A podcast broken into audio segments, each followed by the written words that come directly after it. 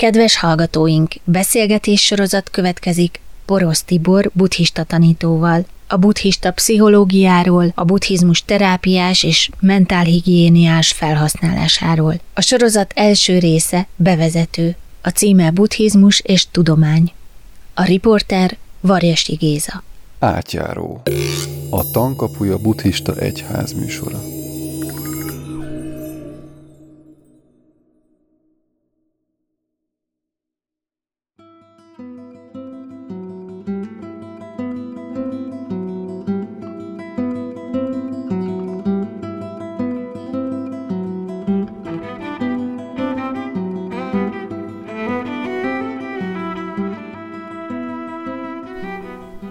Üdvözlöm a hallgatókat, Varjasi Géza vagyok, és Porosz Tiborral beszélgetek. A beszélgetés címe Buddhizmus és tudomány. Szia Tibi! Szervusz, és én is üdvözlöm a hallgatókat. Az első kérdésem rög, rög, rögvest egy mélységes feltáró jellegű kérdés lesz, hogy hát mi a köze egymásnak a egymás, bocsánat, mi a köze egymáshoz a buddhizmusnak és a tudománynak, mert hogyha ugye a buddhizmusra gondolunk, akkor elsősorban általában inkább az jut eszünkbe, hogy szellemi út, vagy ne adj Isten vallás, de semmiképpen, vagy nem semmiképpen, csak nagyon sokadiknak jut esetleg eszünkbe, hogy tudomány. Például, hogyha az ember a Dalai Lámának a, hallotta az idevágó sorozatait. Ö, akkor ö, most légy szíves, tárt föl, és világítsd meg, hogy mi a kettő köze nyilván, amit, nyilván, amit mondani fogok, az az én véleményem lesz, tehát nincs semmiféle központi utasítás, hogy mit kell ilyenkor mondani, nincsenek általánosan elfogadott álláspontok a buddhizmus bármely irányzatán iskoláján belül erre vonatkozóan, netán iskolákon belül is tud lenni ehhez kapcsolódóan eltérő különböző nézet, de nem ezek valamelyikét fogom mondani, hanem ahogyan én ezt átgondoltam, és így lejött nekem a kérdésre a válasz. És ez pedig valami olyasmi, hogy amivel a leginkább találkozni szoktunk ennek a kérdésnek a fölvetésekor, vagy éppen hát föl nem vetésekor, mert a probléma ott van, hogy egyáltalán fölvethető ez a kérdés, tehát hogy nincsenek-e annyira konfliktusos helyzetben ez a buddhizmus és tudomány, mint szellemi megközelítései a valóságnak, hogy egyszerűen egymást kizáróak, tehát még csak föl sem lehet tenni ilyen módon a kérdést, hogy buddhizmus és tudomány. Tehát, hogyha valaki így gondolja, hogy ezek egymást kizáróak vagy konfrontatívak, akkor nyilván föl sem merül. Én meg viszont azt gondolom, hogy ez nagyon is föltehető kérdés, és azért azt a problémát érdemes egy kicsit megnézni, hogy miért merül fel egyáltalán az a szemlélet, hogy ezek szembeállíthatók egymással. És akkor meg az tűnik ki elsőre is, hogy igen, tehát elsőként az van, hogy a buddhizmust egyáltalán betolják abba a kategóriába, hogy vallás, innentől kezdve a tudomány és a vallás viszonya merül fel, és azon belül értelmeződik, hogy tudomány és buddhizmus, ami nem biztos, hogy egyébként teljesen jogos.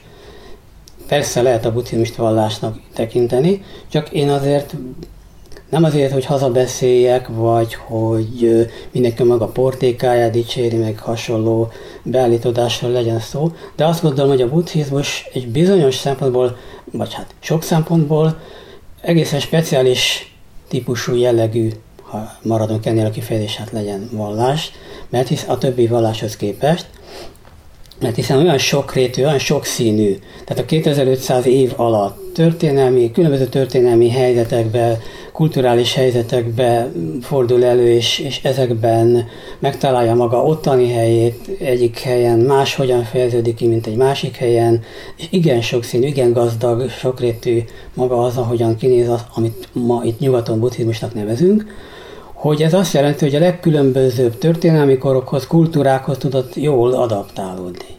De akkor ez azt is jelenti, hogy úgy gondolom, hogy egyrészt sokkal sokrétűbben, gazdagabban talán, mint más egyéb vallások. Másrészt ez azt is jelentheti, hogy ez a sokrétűsége tartalmazhat olyan vonásokat, mikor melyik változatánál a buddhizmusnak, amelyek hát sokkal inkább közelíthetnek, vagy komfortabilisabbak a, a, a, a tudományos szemlélethez, meg lehet találni, tehát hogy olyan vonásai vannak különböző kulturális megjelenési formáikban, amelyek megfelelésben tudnak lenni, és nem konfrontatív helyzetben azzal, amit tudománynak szokás nevezni.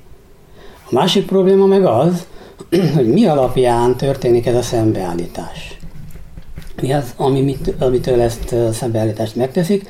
Azt gondolom, hogy az az, hogy a tudománynak bizonyos kritériumrendszereit állapítanak meg, tehát hogy mit neveznek tudománynak. A tudománynak van önmagára vonatkozó ö, definíció, hogy ő micsoda és miért, és hogyha ennek valami megfelel, akkor azt mondják, hogy ez tudományos, ha valami ennek nem felel meg, akkor azt mondják, hogy nem tudományos, netán azt mondják, hogy tudomány ellenes, tehát, hogy aki nincs velünk, az ellenünk.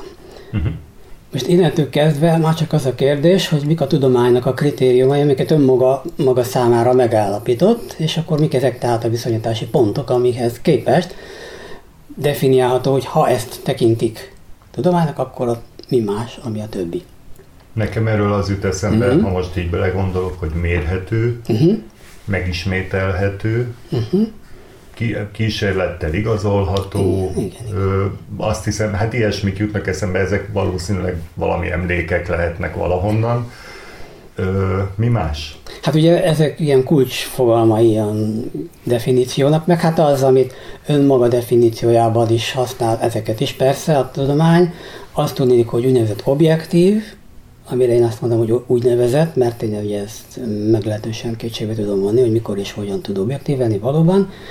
Másrészt, hogy racionális, hogy logikus, hogy valóságot tárja föl mindenképpen és föltétlenül, pont ezekkel a racionalitásokkal, logikai levezetésekkel, és tegyük hozzá, hogy általában hozzá vigyeztik még azt is, hogy a tudomány a haladást szolgálja, hogy a haladást képviseli. És akkor itt már bejön a kontra vallással, amely ugye akkor innentől kezdve mindezeknek az ellentetje.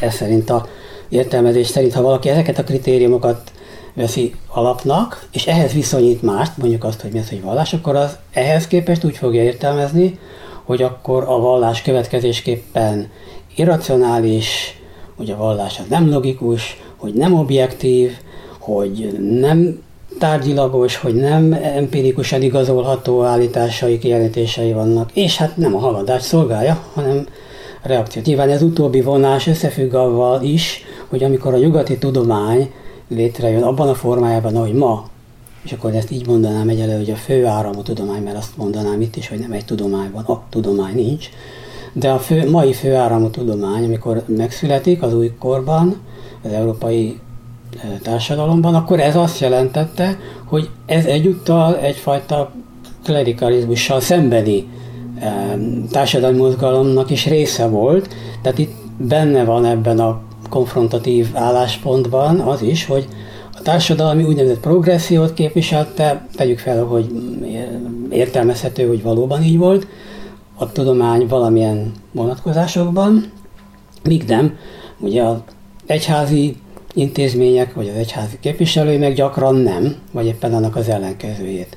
És innentől kezdve, hogy ha azt tekintjük, hogy a polgári társadalom létrejött az van ez előrehaladás ahhoz képest, ami korábban volt, tegyük fel, hogy így volt, akkor ehhez képest van ez az álláspont, hogy akkor ami az újat, a polgártársadalom létrejöttét szolgálja, és annak a szolgálatában áll a tudomány, akkor az nyilván a vallást, mint ellenséget, mint reakcióst fogja értelmezni. Tehát ez egy adott történelmi helyzet, kulturális helyzet Európában, ami definiálta, hogy mi a tudomány, és neki a tudománynak mi a viszonya másokhoz. Csak én azt teszem hozzá, hogy Kérdés, hogy vajon valóban ennyit jelent a tudomány, nem lehet-e azt mondani, hogy a tudomány nem csak ez tud lenni, nem csak ez a formája tud lenni annak, amit tudomány, hanem, és akkor itt megelőlegezek valamit, amit talán később még érdemes lesz egy picit még jobban átgondolni, hogy mi van akkor, hogyha úgy fogjuk fel a kérdést, hogy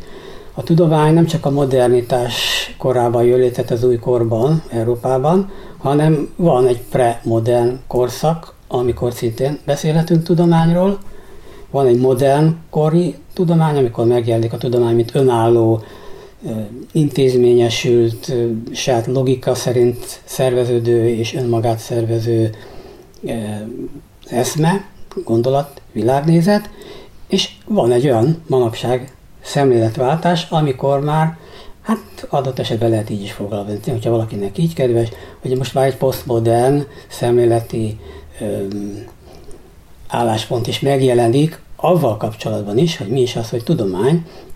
Tehát maga ez a definíció, amiről eddig szó volt, hogy a tudomány magát, önmagát hogyan értelmezi, ez az újkori, a modernkori tudomány definíció, de előtte és utána nem biztos, hogy ugyanaz a definíció áll meg, vagy csak ez áll meg akként, hogy most mi a tudomány.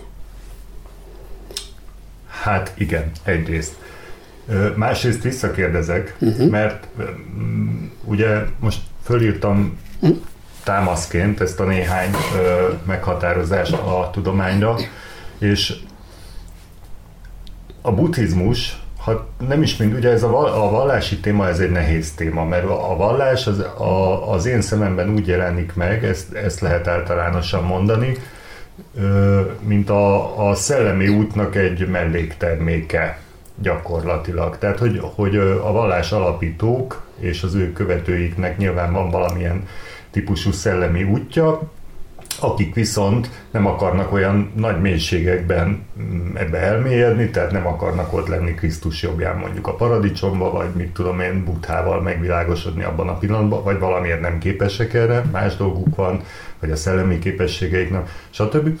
Ők a, a vallást gyakorolják, támogatják a, a, a komolyabb gyakorlókat, vagy hát mondjuk úgy, hogy azokat, akik, akik a, a, a vallás eszenciáját gyakorolják.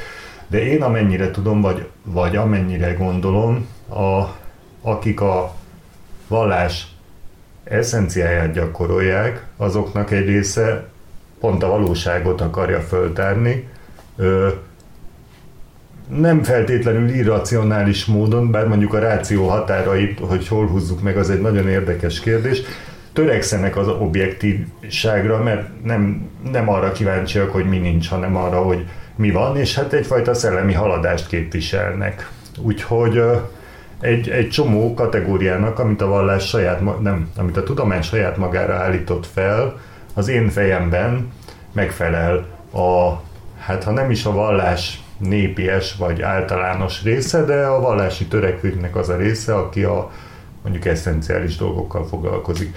A tudomány vajon kíváncsi erre? Egyrészt, hogy egyrészt te is így gondolod de hogy ez, ez így van, másrészt a tudomány kíváncsi arra, hogy a, az általuk egy mm, történelmi okokból egy kupacban kezelt vallás részletei vajon kolerálnak-e, vagy korrelálnak-e az ő, ő elképzeléseikhez. Igen, természetesen nekem is ez az alap indítatásom a kettő, hát a tunika, a tudomány és a buddhizmus összehasonlításánál, és az alap a számomra mindig a történelmi buddha, és nál aztán nagyon radikális és nagyon erőteljesen ez érvényesül, amit te is elmondtál, hogy tudnélik olyan speciális sajátságos módszert épített ki, vagy gondolt át és hozott létre, amely pont arról szól, hogy igen, ilyen szempontból ugyanazt mondja, mint a tudomány is, hogy a szubjektivitás az nagyon torzítani tudja azt, hogy milyennek észleljük, fogjuk fel a valóságot, de hogy lehet ezt a torzító hatást leszedni a tapasztalásunkról? Uh-huh. És hogy lehet eljutni ahhoz az élményhez, hogy ahogy ő fogalmazta, olyannak lássuk a valóságot, amilyen az.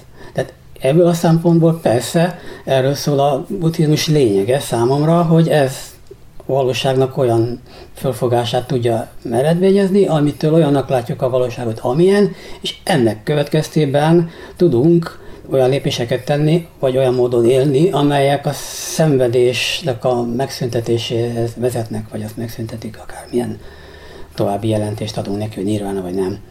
Tehát, hogy valójában igen, azt gondolom, hogy ez az alap, ami ezt a kettőnek, a tudománynak és a buddhizmusnak a egymásra találását valóban mondjuk előkészítheti, vagy megalapozhatja. Ami föltétlenül nem jelenti egy, egyúttal azt is, hogy a tudománynak erről van tudomása, hogy ilyen a buddhizmus, tehát, hogy akkor ezt így el tudná fogadni, vagy egyáltalán látni tudná, hogy ez így működik. De másrészt azt gondolom, hogy az utóbbi évtizedekben éppen pont, vannak ilyen lépések egymás felé, mind a két oldalról. Tegyük hozzá, mind a két oldalról kell, hogy mondjam, kicsit erőfeszítést is tenni abba az irányba, hogy a másiknak az elfogadása meg tudjon történni. Tehát, hogy a buddhizmus oldaláról is tud lenni olyan álláspont, amelyik azt gondolja, hogy őt a tudomány bántja, sérti azzal, hogy lekezeli és nem fogadja el, mint valósághoz közelvívő szemlélet.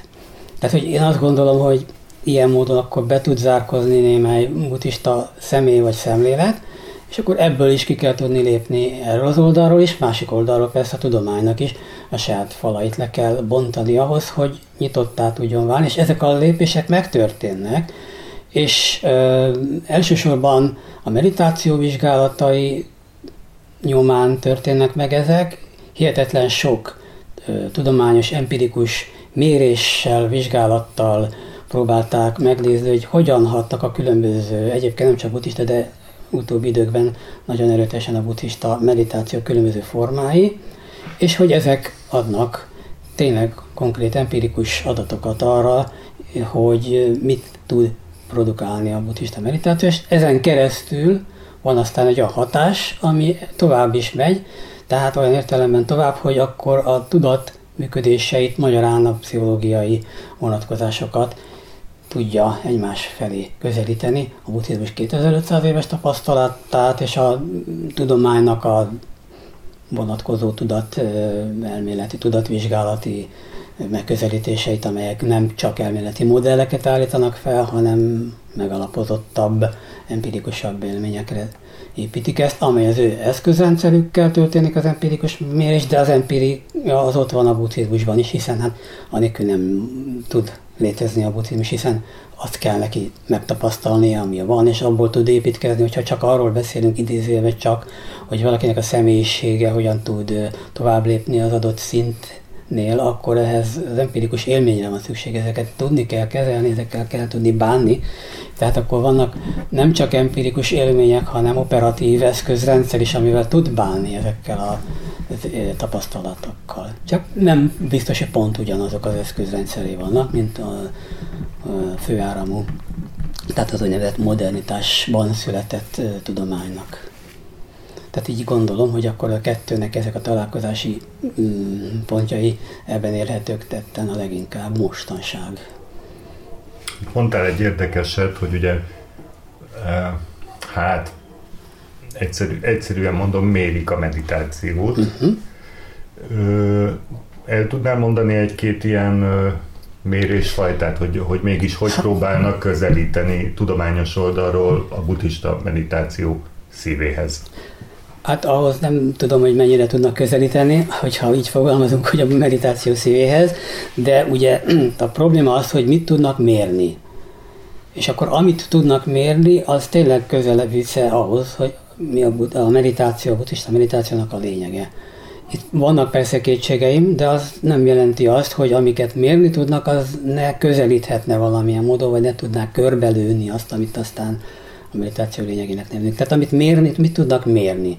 Tehát fiziológiai történéseket a meditáció alatt. Tehát a bőr ellenállástól kezdve a agyműködésnek a különböző változatait, akár képalkotó eljárásokkal, akár csak annyit, hogy alfa, meg milyen hullámok vannak az agyhullámok, de ugye itt csak megint arra hivatkozom, amire egész sokszor megteszem, hogy hivatkozom, hogy Például az 20-as, 1920-as években, amikor Hansberger felfedezte a gyermekén úgy a véletlenszerűen a agyhullámokat, akkor egy ideig nem ismerte nyilvánosságra hozni, hogy vannak ilyen agyhullámok, mert milyen szörnyű új dolog, ez ilyen nem létezett, de aztán nyilvánosságra azóta tudjuk, hogy vannak agyhullámok, és hát ugye ez néha úgy is tűnt fel, mint hogyha ma már persze nem így gondolják, de egy időben, hogyha alfa hullámaink vannak, az agy alfa hullámokat produkál, akkor rettentően meditatív állapotban vagyunk. Most hagyjuk, hogy ez mennyire nincs így vagy van így, hanem arra akarok ezzel utalni, hogy attól, hogy ezt 20-as években felfedezték, attól előtte még voltak agyhullámaink, tehát magyarán nem tudjuk, hogy mit produkálunk még, ami technikailag ma még nem mérhető, de egyébként majd lehet, hogy 50 év múlva akár mérhető is lesz. Tehát, hogy egy csomó olyan dolgot produkálunk, amelyeknél amit tudunk mérni, ilyen műszeresen, az azt jelenti, hogy hát éppen ennyit tudunk most ennyit. Tehát egy évben megint ott, tartunk, hogy a tudomány szubjektív, mert hiszen csak a saját adott kulturális adottságaihoz igazítottan tudja azt dekódolni, amit éppen mit tapasztal, mit észlel. Másik típusú megközelítés mondjuk tesztekkel leellenőrizni, hogy akkor megváltozott, hogy változott meg valakinek a gondolkodása, életvitele, szemlélete, tehát körülbelül nagyjából, tehát ilyen kognitív pszichológiai eljárásrendszerrel tud mm, fölméréseket végezni, tehát nem csak ilyen fiziológiai szinteken.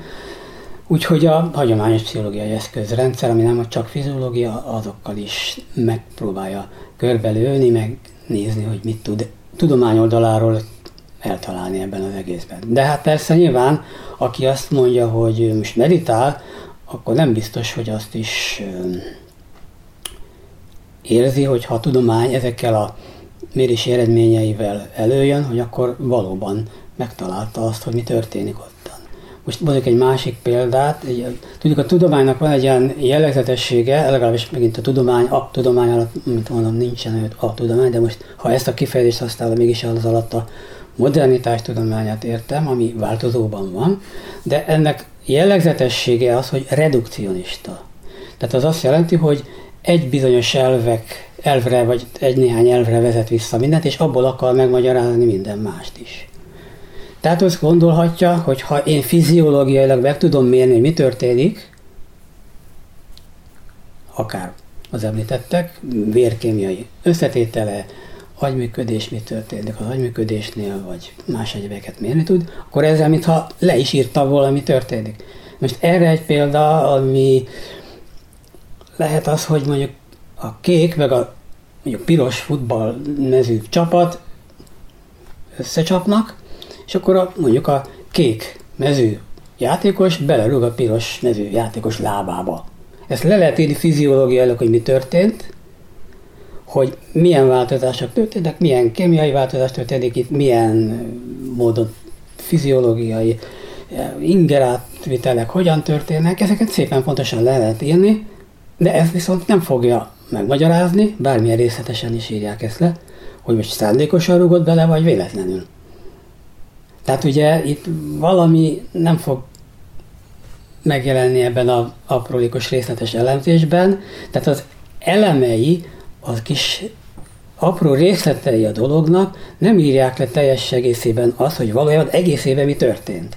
Ugye ez a redukcionista szemlélet, amelyik azt mondja, hogy ha én ismerem az összességnek, ami esemény, ugye emberi egész lét elemi részét és annak a viselkedéseit, akkor abból a visel, ezeknek az elemi részeknek a viselkedéséből le tudom írni az egésznek a működését. Uh-huh. Nyilván nem, ebből is adódhat, hogy nem, mert hiszen akkor arról van szó, hogy bizonyos részeket tudok csak, de az egész működését nem fogom átlátni ezáltal. Tehát ez egy ilyen módszertani szemléleti probléma, hogy most redukcionista vagy holisztikus szemlélettel közelítek meg valamit. Ha holisztikusan, akkor az egészet próbálom leírni, az egész működését, és akkor nem biztos, hogy mindent el fog tudni ehhez mondani nekem, segítséget adva a részleteknek a jellemzése leírása. Tehát, hogy így az, hogy most tudomány mit mér, az volt az eredeti egyik kérdés, akkor ez az, hogy amit mér, az sok minden lehet, és sokkal több minden, mint mit tudom én, 20-30 évvel ezelőtt,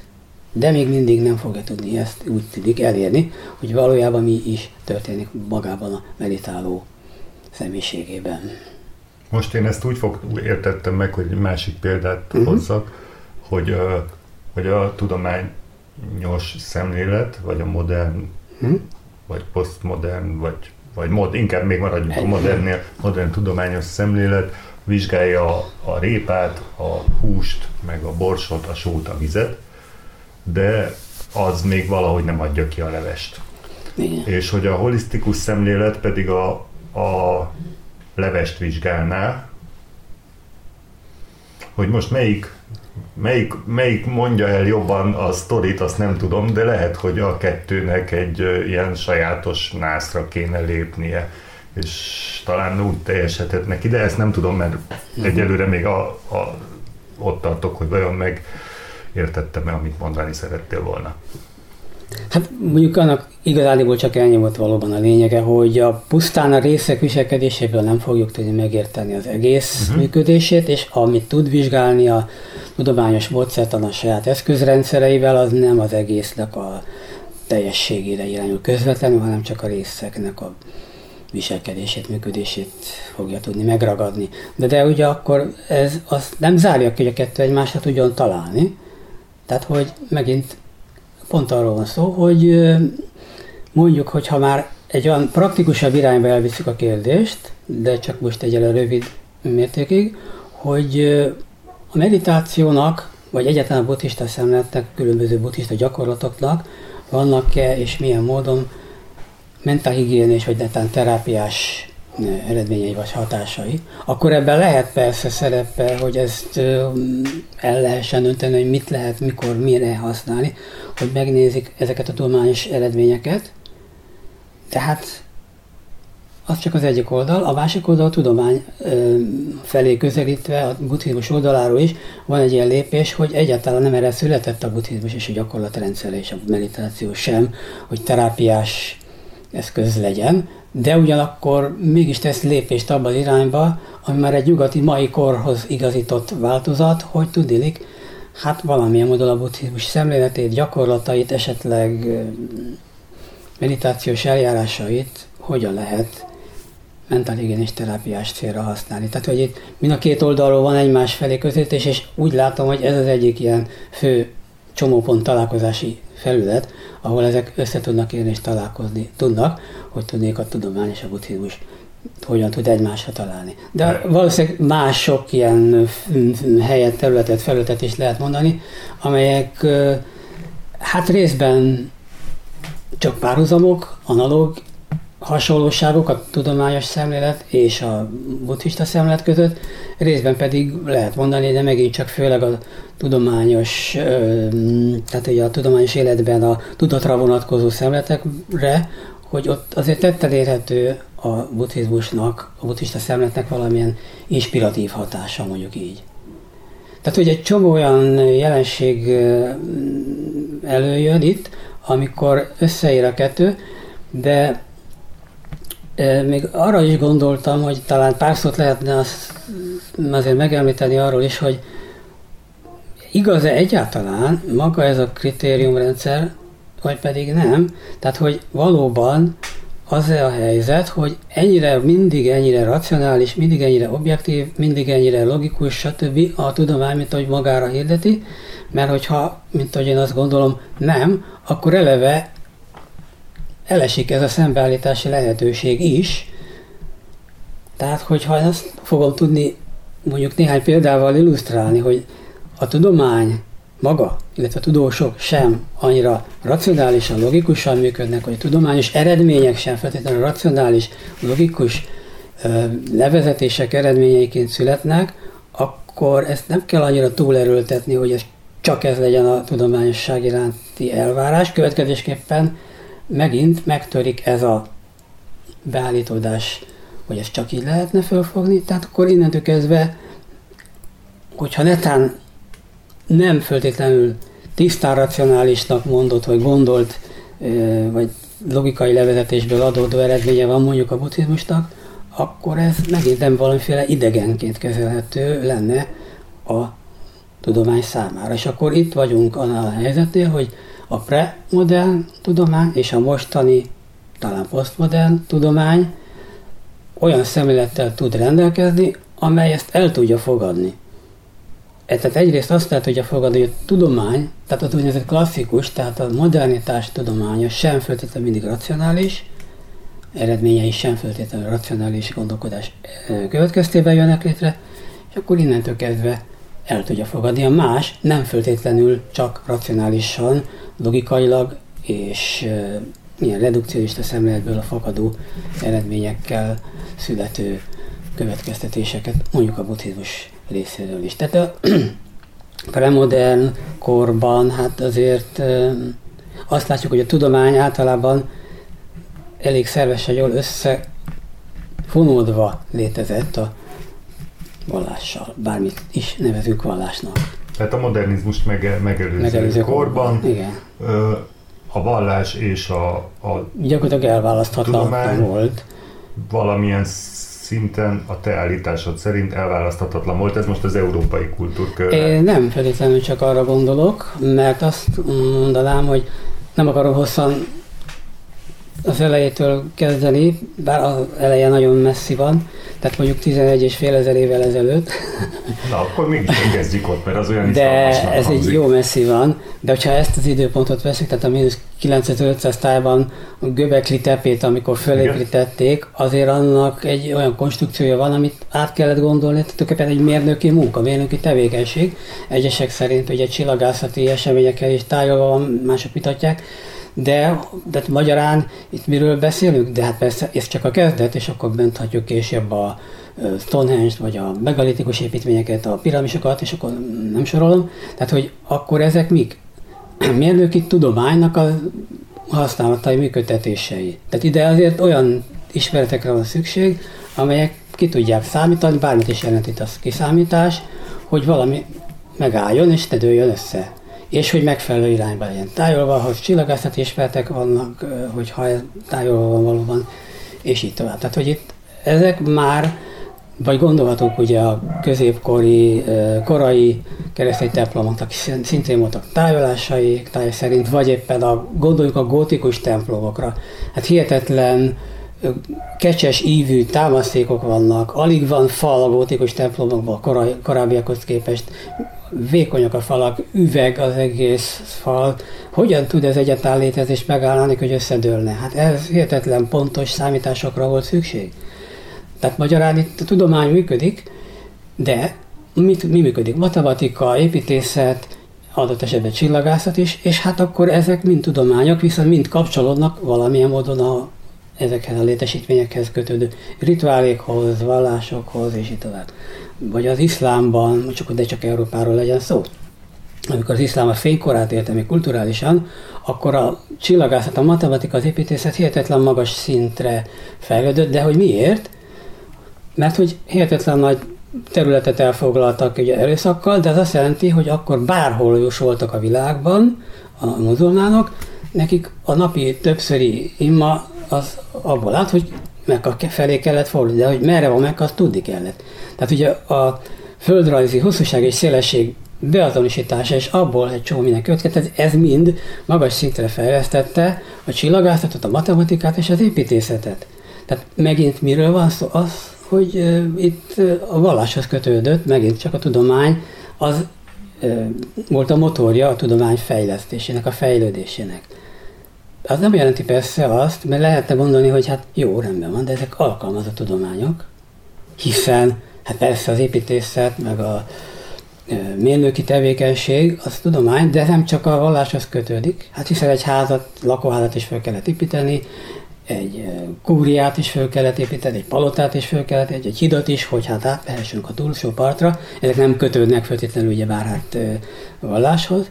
Tehát akkor azt mondhatjuk, hogy jó, rendben, akkor ezek alkalmazott tudományok, a tudomány, tehát nem kizárólag a valláshoz kötődik. Ez így van.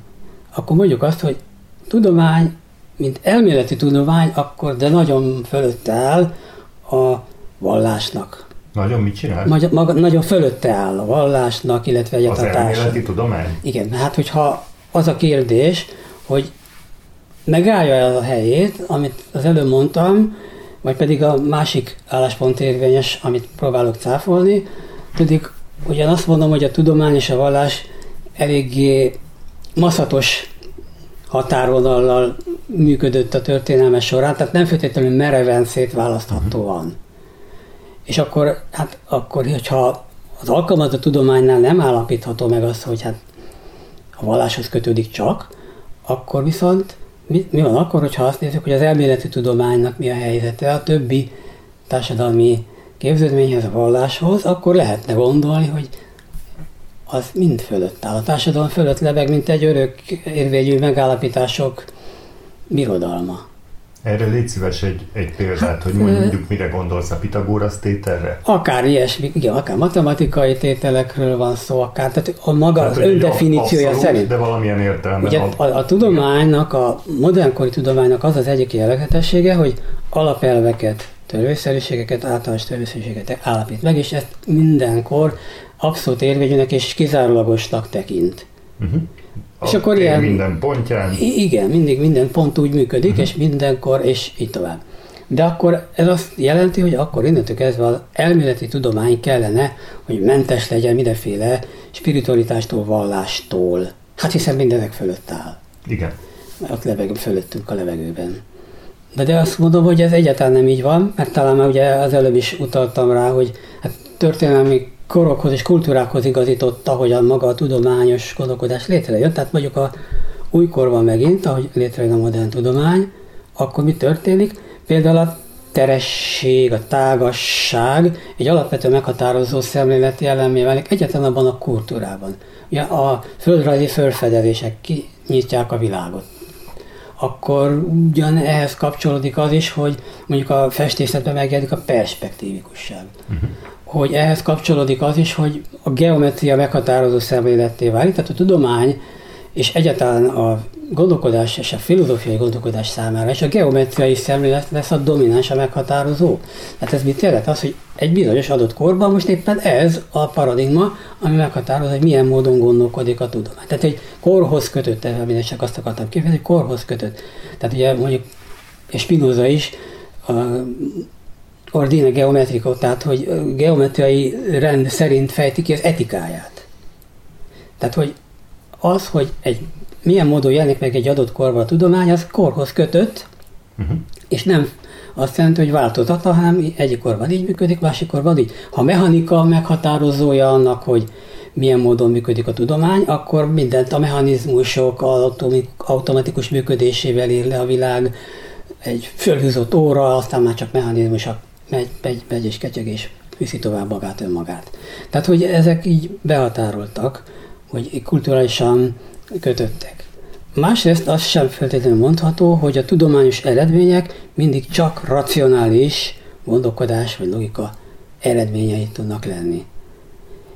Sőt, azt is tudnám mondani, elmondok egy-két példát mindjárt, csak most az jut eszembe, hogy a racionalitás sem feltétlenül vezet tudományos eredményhez.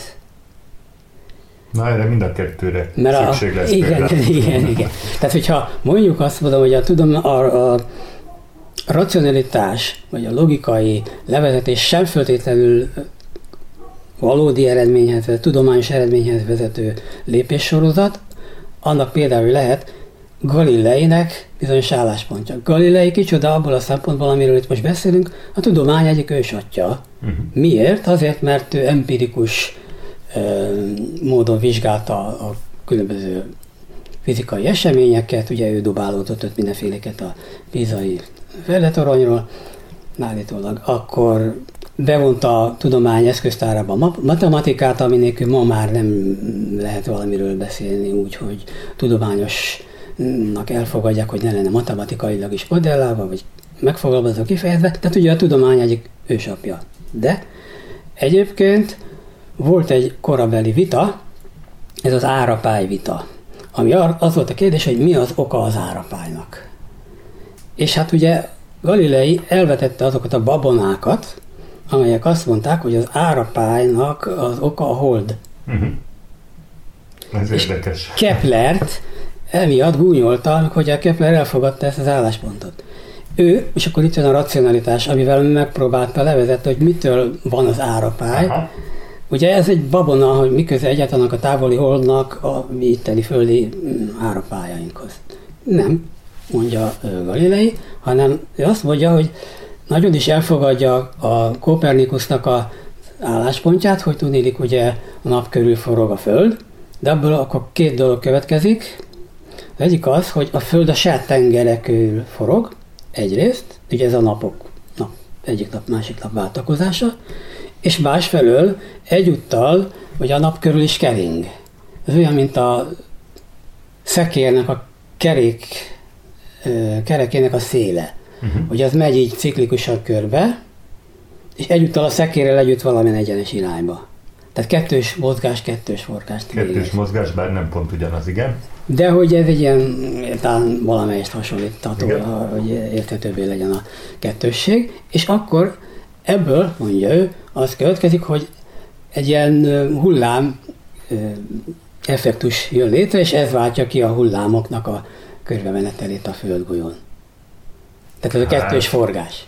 Igen. Ezt De ez egy racionális gondolatmenet. Ez a szavak szintjén nem mondom, hogy nem támadható, de érthető, de, hogy miért tudta így összerakni. Igen, tehát ez a lényeg, hogy érthető, hogy milyennek a logikája, és ezzel igazol, tulajdonképpen ezzel igazolni akarta voltak éppen a Kopernikus elméletet is. Na most innentől kezdve ez egy jó logika, egy probléma van ezzel, nem az, hogy a hold és nem ez az oka, hanem az, hogy még csak ez se stimmel, mert hiszen ha így lenne, ez érvényesülne ez a mechanizmus, akkor ebből az következne, hogy naponta egy árapály van, és nem kettő. Már pedig kettő van. Uh-huh. És az következne, hogy mindig ugyanabban az időben következik az árapály, már pedig az sem igaz. Tehát innentől kezdve az empirikus valóság nem igazolta ezt a racionális levezetést, bármennyire is logikus és racionális, tehát levezethető egy bizonyos általánosabb elvből, vagy megfigyelt empirikus működésből, mint a heliocentrikus világkép, de nem stimmel. Tehát, hogyha ráerőltetik ezt az elvet egy konkrét szituációra, akkor lehet, hogy logikus, csak éppen az empirikus valóságnak nem felel meg. Igen, csak uh, ez így, ezt így most gondolom végig, hogy mely, mely igen nehéz lehet, lehetett. Ugye mondjuk azt, hogy a, az adott körülmények között a, hát, az adott szituációra vonatkozó valóságrészt teljes mértékben föltárni, hiszen akkor még senki se tudott a gravitációról. Hát Vagyis, hogy a tömegvonzásról nyilván tudták, hogy leesik a... De az nem vagyok biztos benne, hogy tudták, hogy miért. De, de hát amikor ő dobálja le a pizai felületről a tárgyakat, az pont a gravitáció.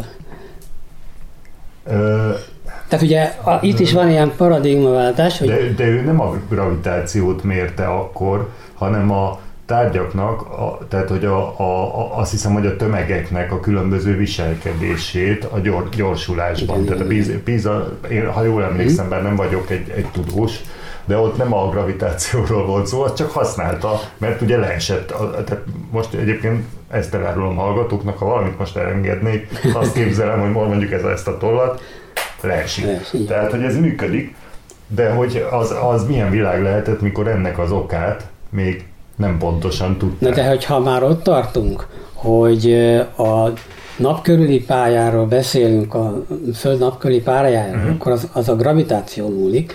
Hát mi ezt tudjuk, de vajon ők mit, mit gondoltak, hogy, hogy, hogy mit pörög az ott? Tehát ugye ez volt a lényege a gravitáció gondolatnak, hogy ez mi tartja a pályán. Aha. Na jó, de például nem, tényleg ezek olyan kérdések, mhm. amiket hát pontosan nem tudok, de tudták ők, hogy mekkora a nap? És tudták ők, hogy mekkora arányaiban hozzá hát most erre nem emlékszem, mikor, de elég régen voltak erre becslések, és elég pontos becslések, de most már nem emlékszem pontosan, de nagyon régóta voltak becslések, és ez megint nagyon jellegzetessége a tudományos gondolkodás alakulásának, hanem mondjam fejlődésének, hogy nagyon régen vannak olyan akár mérési eredmények, amelyek pontosak vagy közelpontosak abban az értelemben, hogy a mai méréseinkhez közelítenek, vagy azzal megegyeznek, de hogyha abban a korba, annak a kornak a szemléletében nem illeszkedtek uh-huh. bele, akkor egyszerűen elfelejtették, vagy észre sem vették. Foglalkoztak vele. Nem foglalkoztak. Azt tudom, hogy a Földet például már a görögök megmérték. Hát Még igen, a távolság, igen. Ki, a birodalom két különböző pontján lévő kútba belső napsugárszög alapján kiszámolták. Igen, tehát hogy a, nap, a földnap távolságot, meg hogy a hatalmas tűzgolyóról beszéltek egyesek. Tehát, hogy vannak ilyen ötletek, de most, tehát, hogy mi csak arra gondolok, hogy a, a francia tudományos akadémia az 1700-as évek végén ugye majd megkövezte azokat, akik azt a hülyeséget merték állítani, hogy az égből kövek hullanak, nem illett bele a világképbe, mert a világkép ez statikus volt. Uh-huh. Abban valami mozogjon, és eltérő mozgást végezzen, mint ami már ismert égitesteknek a mozgása, nem illet bele a képbe. Már jóval korábbi évszázadokban a kínai gondolkodás dinamikusabb, tehát abban meg bőven beleillettek ez ilyesmik. Uh-huh. Tehát, hogy a szemléleti keret, amin belül értelmeződnek bizonyos fölismerések, mérések, tapasztalatok, azok megszűrik ezt. Tehát ugye erre gondoltam, többek között erre is, amikor arról van szó, hogy hát a tudomány értelemben is Tehát egy szubjektív, korhoz kötötten tud viselkedni. Tehát, hogy azt gondolom, hogy ez a példa, amiről itt szó volt, most kicsit elkalandoztunk, nem baj, csak hogy amiről, amiből kiindultunk, az azt kívánta illusztrálni, hogy önmagában az, hogy racionálissá valamit levezet valaki, az nem egyből azt is jelenti, hogy tudományos ö, értelmezhető, verifikálható eredményhez jut. És ezt teljességgel meg lehetett érteni. Hát most vagy megértjük, vagy nem, de ettől még ez így van. Okay, akkor a mi? másik része pedig az, ugye, hogy most akkor a tudomány, vagy a tudományos eredmények föltétlenül rettentően racionalitás eredményei, következményei, logikának a levezetései -e. Nyilván egy csomó esetben igen, de azért vannak meghatározó jelentős e, tudományos eredmények, amikor nem. És, nem, vagy csak az alapjuk? Nem, nem hát most majd mindjárt megnézzük. Igen. De hogyha mondjuk arra gondolok, hogy itt van a Cardano, aki 1600-as évek, tehát az 1500-as években élt a 16. században, akkor ő, ugye róla nevezték el a Kardán tengelyt. Akkor ő meg sok minden találmánya volt egyébként, és ö, mondjuk a komplex számokat is találta ki, tehát ugye a komplex számok azok a valós és az imaginárius számok, amelyek nélkül a relativitás elmélet, a kvantumelmélet nem tudna működni, mert matematikai eszköztárában benne van. Akkor pedig milyen régen találta ezeket meg ő, de ma már ez elkerülhetetlen eszköztár. Akkor mondjuk a valószínűségszámítás tudománya tőle indul mondjuk lehet, hogy, a, tehát, hogy ez azért is, mert ugye ő szerencsejátékos volt, tehát ilyen értelemben ért, számára ez egy érdekelt volt, de nem ez, a, nem ez, a, amit ki akartam ebből hozni, hanem az, hogy ő azt mondta a különböző eredménye, rendkívül fontos tudományos alapvető eredményeiről, akár találmányairól, akár másokról, hogy ritkábban jutottam egy-egy felismeréshez szorgalmas munka révén, sokkal inkább a szellemvilág tanácsai segítettek sok alkalommal démonok, istenek, istenségek. Tehát, hogy tulajdonképpen az ő ötletadói azok nem logikai levezetések, hanem ilyen, ki tudja, miféle szellemlények. Hát az nem lehetséges, hogy az intuíciót, tehát a, az elmének ez a háttér működését hívták ö, korai korokban, ugye akár ihletnek a költők, és démonoknak, szellemeknek. Hát igen, de akkor itt arról van szó, amit a kvantumfizika produkál, kvantumúrás, ha úgy tetszik, tehát hogy nem, nem egy folytonosságról beszélünk, hogy akkor én nekem van a tudományos eredmény, vagy másoknak, összegyűjtöm őket, halmozom, és egyszer csak úgy kumulálódik, ha. akkumulálódik, hogy abból valamilyen ilyen, ilyen, olyan új eredmény jön ki, hanem egyszerűen egy ugrás van, hogyha most így próbáljuk értelmezni, hogy te mondod, akkor van egy ugrás, de ez az ugrás micsoda? Tehát még akkor van ennél egy durvább helyzet is. Ugye a 20. század elején a Ramanujan, aki egy, egy matematikai zseni volt, egy indiai matematikai zseni volt, ő különböző matematikai képleteket, egyszerűen csak az intuitív matematika zsenie volt. Egyszerűen intuitíve megtalált különböző képleteket, amiket én nem fogok tudni most rekordolni, hogy milyen matematikai problémákra, de állítólag nagyon meghatározóan fontos matematikai problémákra megoldó képletek, de nem volt képes levezetni ezeket a képleteket, mert neki csak a kész képlet volt meg, uh-huh. és egy angol uh, matematikus segítségével némi noszogatására ő maga is egy-kettőt nagy nehezen le tudott vezetni a tételeiből, illetve mások, akár ez az angol bátya, vagy mások, le tudtak vezetni egy-kettőt, aztán már későbbiekben egyre többet ezekből a képletekből, de neki nem volt meg a levezetés, nem úgy jutott az eredményhez, hogy lépés sorozatban jutott volna el hozzá, hanem egyszer intuitíve bejöttek ezek a képletek. És aztán akkor nagy nehezen egyszer csak kinyögte, hogy ennek valami olyasmi az eredete, hogy ő egy hindu istenségtől kapja. Uh-huh. Tehát, hogy akkor ezt így nehéz még csak avval is magyarázni, hogy valamilyen tudás úgy gyűlt volna össze, hogy ebből egyszerűen egy ugrásszerű, emergens, ha így tetszik, hogy már ilyen csúnya kifejezéseket használjak, hogy összegyűlt tapasztalatok egyszer csak egy emergensen, tehát ugrásszerűen egy újabb eredményhez vezetnek, mert nem volt ilyen típusú elő ö, élete ennek, hogy ő, tehát ő valamit persze tudott, a matematikában nem arról van szó, de hogy nem annak a logikus vagy levezethető következménye volt, amit korábban tudott, vagy éppen amit mások tudtak. Tehát, Tehát nem, nem volt meg neki az a matematikai szintje, ami ezekhez a képletekhez de másoknak sem addig tudtak eljutni odáig, hogy, hogy egy szegyet levezethessék. Tehát nagyon nagy munkával tudtak csak később eljutni, de hogy ezeket levezetni tudják. Egyébként maga ez se, tudta levezetni az egyelő MCC nézetet. Tehát 80 kifutott, de nem volt képes ő maga levezetni a saját képletét soha. Tehát, hogy most csak úgy mellesleg. Tehát, hogy... Ez azért elég érdekes. Igen, igen, igen. igen, igen. De ettől még, attól még tud működni. Uh-huh. Tehát, hogy azt akarom mondani, hogy, hogy itt egy csomó ilyen jelenség, vagy mondjuk itt van eh, Michael Faraday, aki mm, ugye az elektromosság és a mágnesesség kapcsolatát találta meg, és az ő gondolata az volt, hogy elkezdte vizsgálni az üres teret. Mert azt látta, azt olvasta a Bibliában, ő egyébként pont olyan valaki volt a tudományon belül, aki egyrészt nagyon sok mindent tett a tudományhoz, másrészt pont nem használt matematikai eszközet, mert ehhez viszont ő tényleg képzetlen volt. Uh-huh. Viszont könyvkötést tanult, és ott, amikor könyv, könyveket kötött be, akkor, mint segéd, akkor az általa bekötött könyveket előbb elolvasta, és akkor így képezte volna. Tehát, hogy ilyen autodidakta volt. Viszont ő azt olvasta a Bibliában, egy kis szűk keresztény közösségnek volt a tagja, amely azt hangsúlyozta, és a Bibliában erre hívta fel a figyelmet, hogy Isten minden teret betölt. Tehát nem tud olyan tér lenni a világ, amit ne töltene be Isten. De ha ez így van, akkor nem lehet, nem szabad, hogy legyen üres tér. És tényleg megtalálta azt, hogy a mágnes körül van mágneses erőtér. Tehát nincs üres tér. És akkor ebből fakadt aztán a mágnesesség és az elő, elektromosság összekapcsolása. Tehát ugye a mágneses erőtérben egy fémdrótot mozgat, akkor abból egy indukált áram keletkezik a drótban. Hm.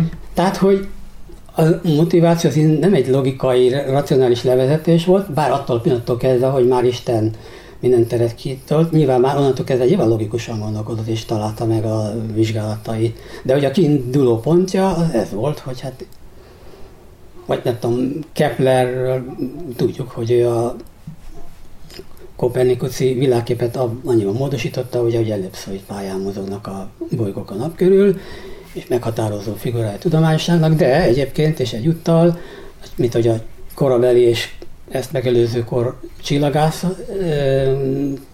emberei csillagászata is elválaszthatatlan volt az asztrológiától, és maga Kepler is csomó asztrológiai jövendőlést hajtott végre. Vagy a Newton. A Newton az, az mit csinált? Hát ugye a Newton az a, megint a tudományosságnak egyik alapfigurája. Mint egy személyes megtestesítője annak, mi a tudomány. És egyébként ő az Ószövetségi Daniel könyvét kommentárokkal adta, és ezt tekintette főművének. És azt mondta, hogy alkimiával foglalkozott, és azt mondta emellett, hogy a bolygók mozgásában látható bizonyos rendellenességeket az Isten korrigálja. Akkor hol, hol van itt a tiszta racionalitás? A tiszta racionalitás sem a tudományos eredmények születésénél nincsen, sem a tudoma, tudósoknál nincsen föltétlenül mindig jelen. Vagy hát nézzük meg az einstein ugye? Ő egy víziót látott, 16 éves korában együtt szalad, rohan a fényjel, a fény sebességgel, a fény, és ő együtt mozognak. És akkor arra döbbent rá ebben az élményében, hogy de hát akkor viszont nem lehet tudni, hogy most állok vagy mozgok. És ez az alapja a relativitás elméletének. Tehát innentől kezdve egy vízió az, amelyre visszaemlékszik, és ez motiválja abban, hogy aztán föl építse, kidolgozza a relatív. Tehát, hogy azt akarom mindezzel mondani, hogy ha azt nézzük, hogy a tudomány eredményei föltétlenül mindig racionális levezetésből fakadnak akkor ebből meg még jó néhány példát lehetne mondani, az látszik, hogy nem. Az is látszik, hogy a tudósok maguk sem föltétlenül, bármennyire is a tudománynak maguk, mag, a személyek, a megtestesült képviselői, nem a racionalitás megtestesült képviselői. Föltétlenül mindig, mondjuk így akkor óvatosabban fogalmazva. Hát igen, de azért töre, legalábbis a modern korban, amikor gondolom, hogy a mhm. tudomány már definiálta magát. Ö... Hát de ők azok pont, akik ezt a definíciót fölépítik, tehát pont Newton, Kepler, Hát ő rájuk, ő rájuk alapszik szerint, hát igen, szerintem. Igen, igen. De hogy amikor a, a modern tudomány már definiálja önmagát, akkor ö, nyilván nem zárja ki azt, hogy egy pa, pasztőr mondjuk, azt hiszem ő talált egy gombás mhm. rántott mm. húst, amin a kiszabadult bacillus tenyészet, vagy fordítva. Ö, de hogy hát szüksége van aztán a magyarázatra. Szóval nem, a tudománynak nem elég a, a, a rohadt rántott hús, ha, hanem szüksége van arra, hogy ez mitől történik, hogy aztán ezt az egészet be, ö, kanonizálhatóvá tegye, hogy úgy mondjam. És akkor vagy le tudja vezetni, vagy nem, mint ahogy például Einstein nem tudta levezetni az ő alapképletét, amely egyébként tehát Aha, meghatározó. Működött, igen. igen. Tehát, hogy itt ez a lényeg, hogy ne tekintsük úgy a tudományt, hogy csak és kizárólag racionális tud lenni, csak és kizárólag logikus tud lenni, csak és kizárólag maguk a tudósok is csak ilyenek tudnak lenni. Uh-huh. Mert nem. És akkor innentől kezdve már csak egy maradt talán, amiről még föltételezhetjük, hogy ott lebeg fölöttünk, és objektív és biztos, hogy változatlan örökké valóságként ottan fölöttünk lebeg, és ezek a tudományos mérésnek az eredményei. Vannak úgynevezett állandók. És akkor itt megint bajba kerülünk. De miért kerülünk bajba? Azt mondom el mindjárt. Mert most nem fogok tudni sokat felsorolni ebből, de kettő példát hoztam. Aha. Az egyik az úgynevezett gravitációs állandó. A gravitációs állandó azt jelenti, hogy van két egy, egy gram tömegű test, amelyek egy centiméteres távolságra vannak egymástól, és az az erő, amely itt köztük vonzásként fölép, az a gravitációs állandó. És ezt mérték, hogy ez mennyi. És akkor itt van egy adatom, ami úgy néz ki, hogy 1973 és 2010 között ez az, miért, tehát ez az érték, ez többször is változott, nem nagyon, de mégis, 6,6659 és 6,773 értékek között. Tehát nem sok a különbség, de ahhoz képest, hogy neki muszáj lenne állandónak lenni, ahhoz képest változott, és többször változott, és nem arról van szó, hogy a mérőeszközök hol rosszabbak, hol jobbak, hanem egyszerűen mindenhol ezt így mérték, hogy ez a érték határon belül, amiket az előbb elmondtam, uh-huh. hol ilyen, hol olyan volt, tehát hogy hektikusan össze-vissza változott. Vagy a fénysebesség. Tehát akkor ezt igen? mondhatjuk, hogy, hogy tehát az, az a kifejezésre, hogy állandó, az nem, hanem mondjuk azt lehet mondani maximum, hogy határok közt. belüli mozgással áll. De ugyanígy van az állandó fénysebesség, ami meg egy meghatározó fizikai állandónak számít. Igen, 360 ezer kilométer per szekundum körülbelül. Igen. Na most, 1928 és 1945 között a világban mindenfele másodperceként 20 kilométerrel csökkent a sebesség. A fénysebessége? Igen. Ugyan már. És a 40-es évek végétől ismét 20 kilométerrel gyorsabb lett másodpercenként a fénysebessége. De minden mérőeszköz ezt mutatta, következésképpen nem arról van szó, hogy elromlott, vagy megváltozott volna, vagy rosszabb lett a mérőeszközrendszer, vagy én nem tudom csoda. Itt mindenféle föltételezések vannak, amelyek közül van, amelyik azt állítja, hogy hát föltételezi, mert nem tud semmit erről senki, hogy esetleg itt valamiféle ciklikus mozgásokról van szó, ezeknek az állandó mozgások, tehát az állandó értékeknek a mozgásaiban, vagy hogy ilyen lépésről lépésre szekvenciálisan valamilyen irányba eltolódása van az értékeknek, vagy egyszerűen teljesen kaotikus. Tehát magyarán megint azt látjuk, hogy ne, nincsenek öm, abszolút értékek még a mérés eredményeknél sem, és még az úgynevezett állandóknál sem feltétlenül. Tehát, hogy nem tud lenni a tudomány olyan, ami mi fölöttünk ott lebeg, és nem lehet olyannak tekinteni, ami teljesen változatlan kortól, vagy bizonyos helyzetektől akár világ konstellációktól, ami lehet, hogy a világegyetem mozgása, tágulása, szűkülése, nem tudom micsoda, ki tudja, mitől függenek ezek, hogy ettől ne függene maga az, hogy mit produkál a tudomány.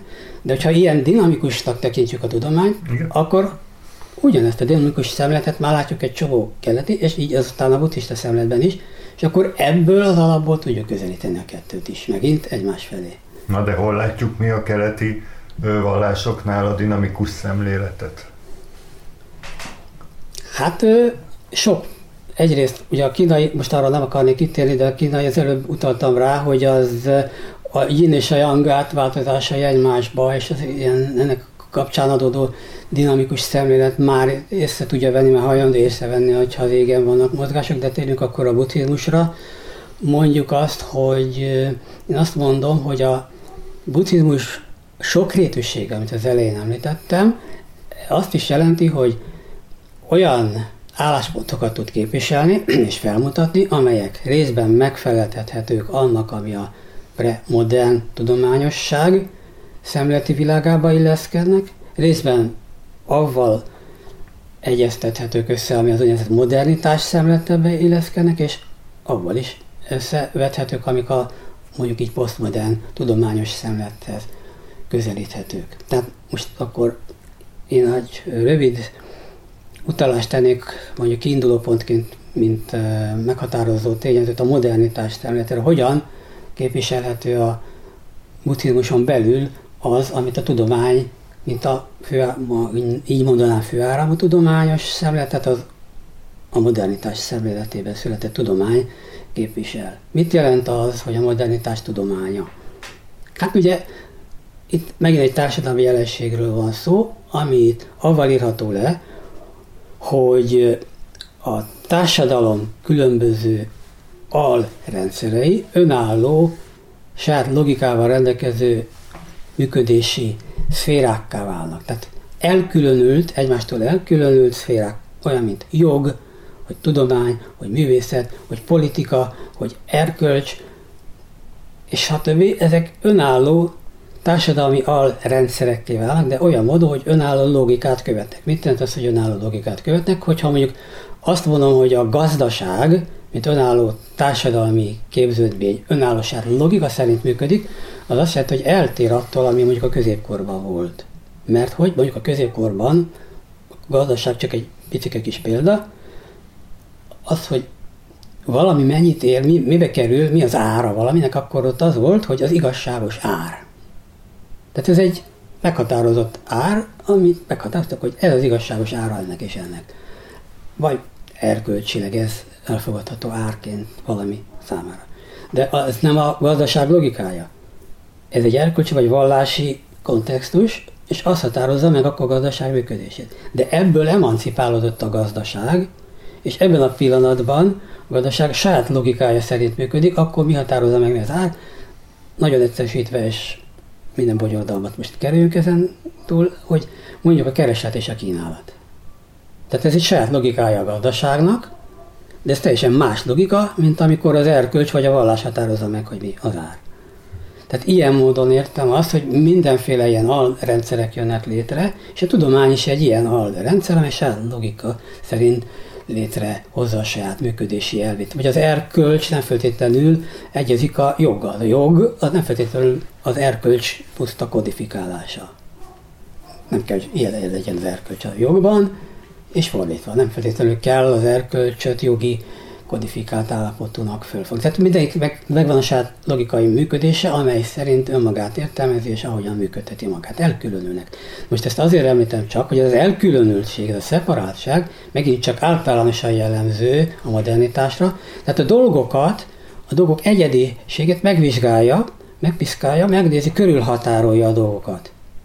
És ezeket definiálja. Tehát mikor fogalmi készletet használ arra, hogy leírja a valóságot, akkor egyébként a korai, korábbi korszakoktól eltérően az a szemlélete, hogy van egy fogalmam, egy kifejezésem, és az az egy szó, egy fogalom, egy dolgot szabad, hogy jelentsen.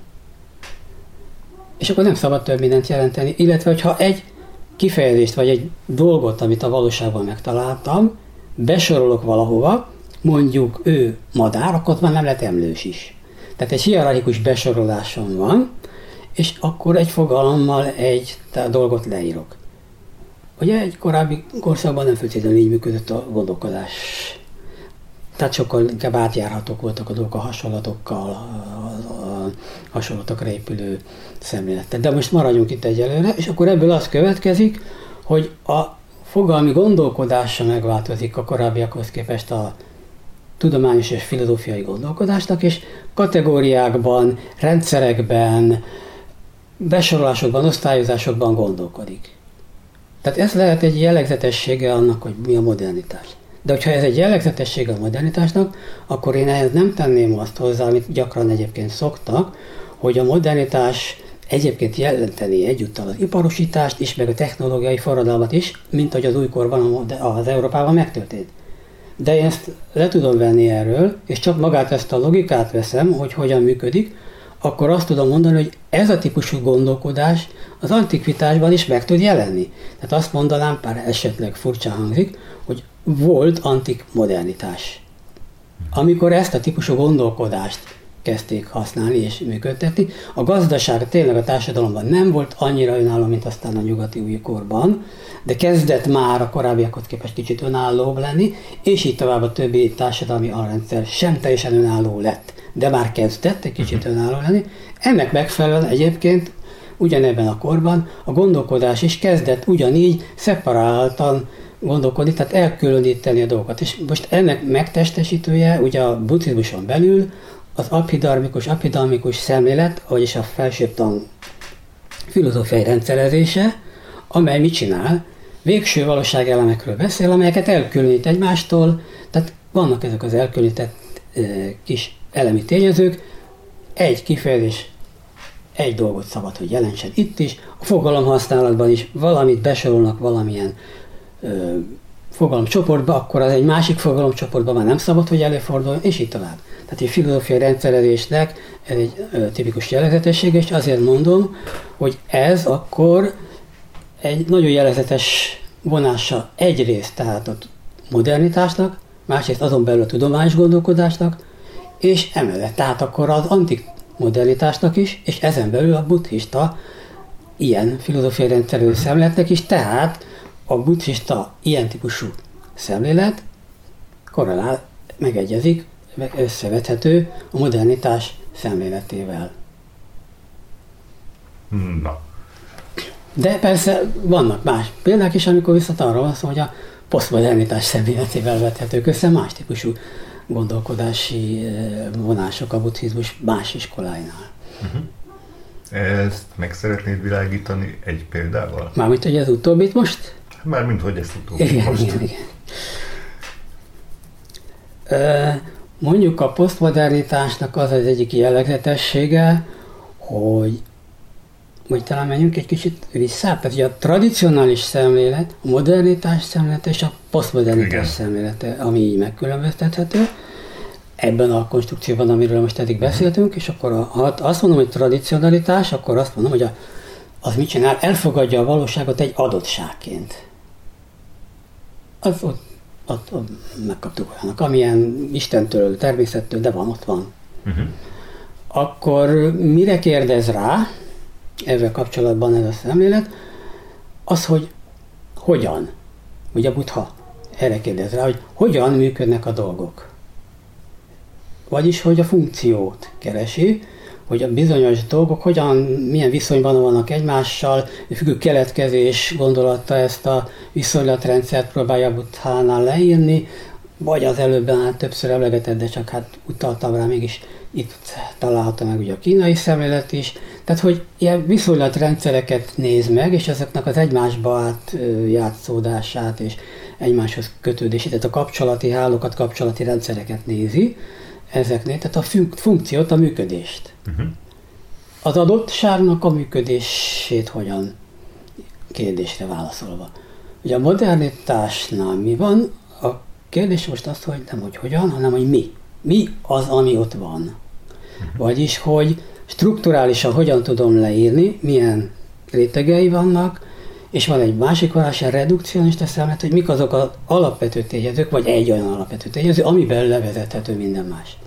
Uh-huh. Hogyha most ezt nézzük, akkor ugye az előbb emlegetett filozófiai rendszerezés ezt a strukturáltságot megadja, azt a redukcionista szemletet is megadja, ami arról szól, hogy ezekből a végső valóságelemekből, úgynevezett dhammák vagy dharmákból épül fel az a kombinációiból az, amit mi valóságnak nevezünk, akár pszichés, akár fizikális valóságról beszélünk, és van egy másik vonás, ami szinte redukcionista, csak ez már a Mahajánára érvényes, hogy tudnélik egy alapelvből vezet, nem sok apró tényezőből, mint a vég, sok végső valóság elem, hanem egy alapelvből vezet le mindent, az üresség gondolatából, ami a függő keletkezésnek egyfajta átfogalmazása.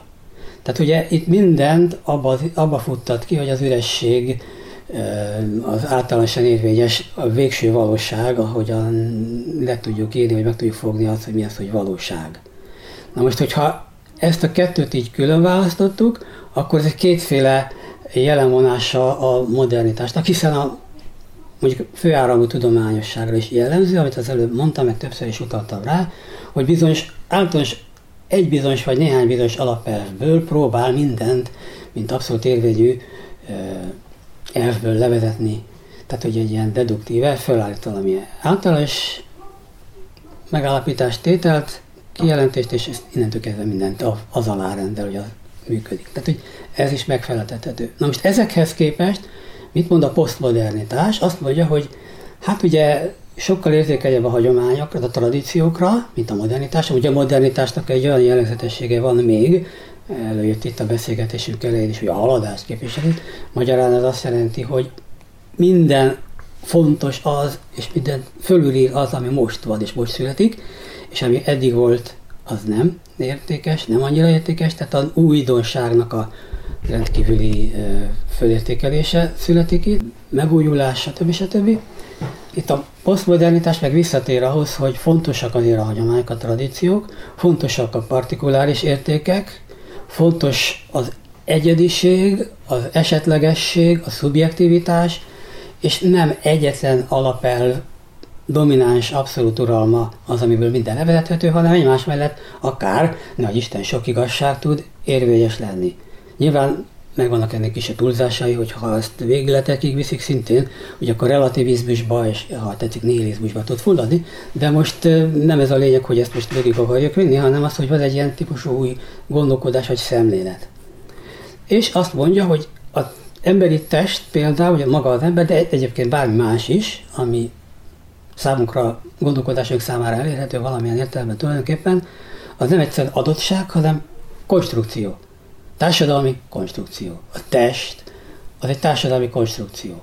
Tehát nem egyszer biológiai adottság, hanem a társadalom írja a testet magát, hogy most éppen akár csak olyan szintig ö, megyünk le, hogy most kövér akarsz lenni, vagy sovány akarsz lenni, vagy anorexiás lettél vagy nem tudom, mi lettél tehát hogy vagy nem tudom én, implantátumok vannak, amelyek kiegészítjük a hiányosság, tehát hogy egy csomó olyan tehát a fókuszt a társadalom határozza meg. Tehát, hogy, hogy maga a társadalom kreálja azt, hogy milyen legyen a test.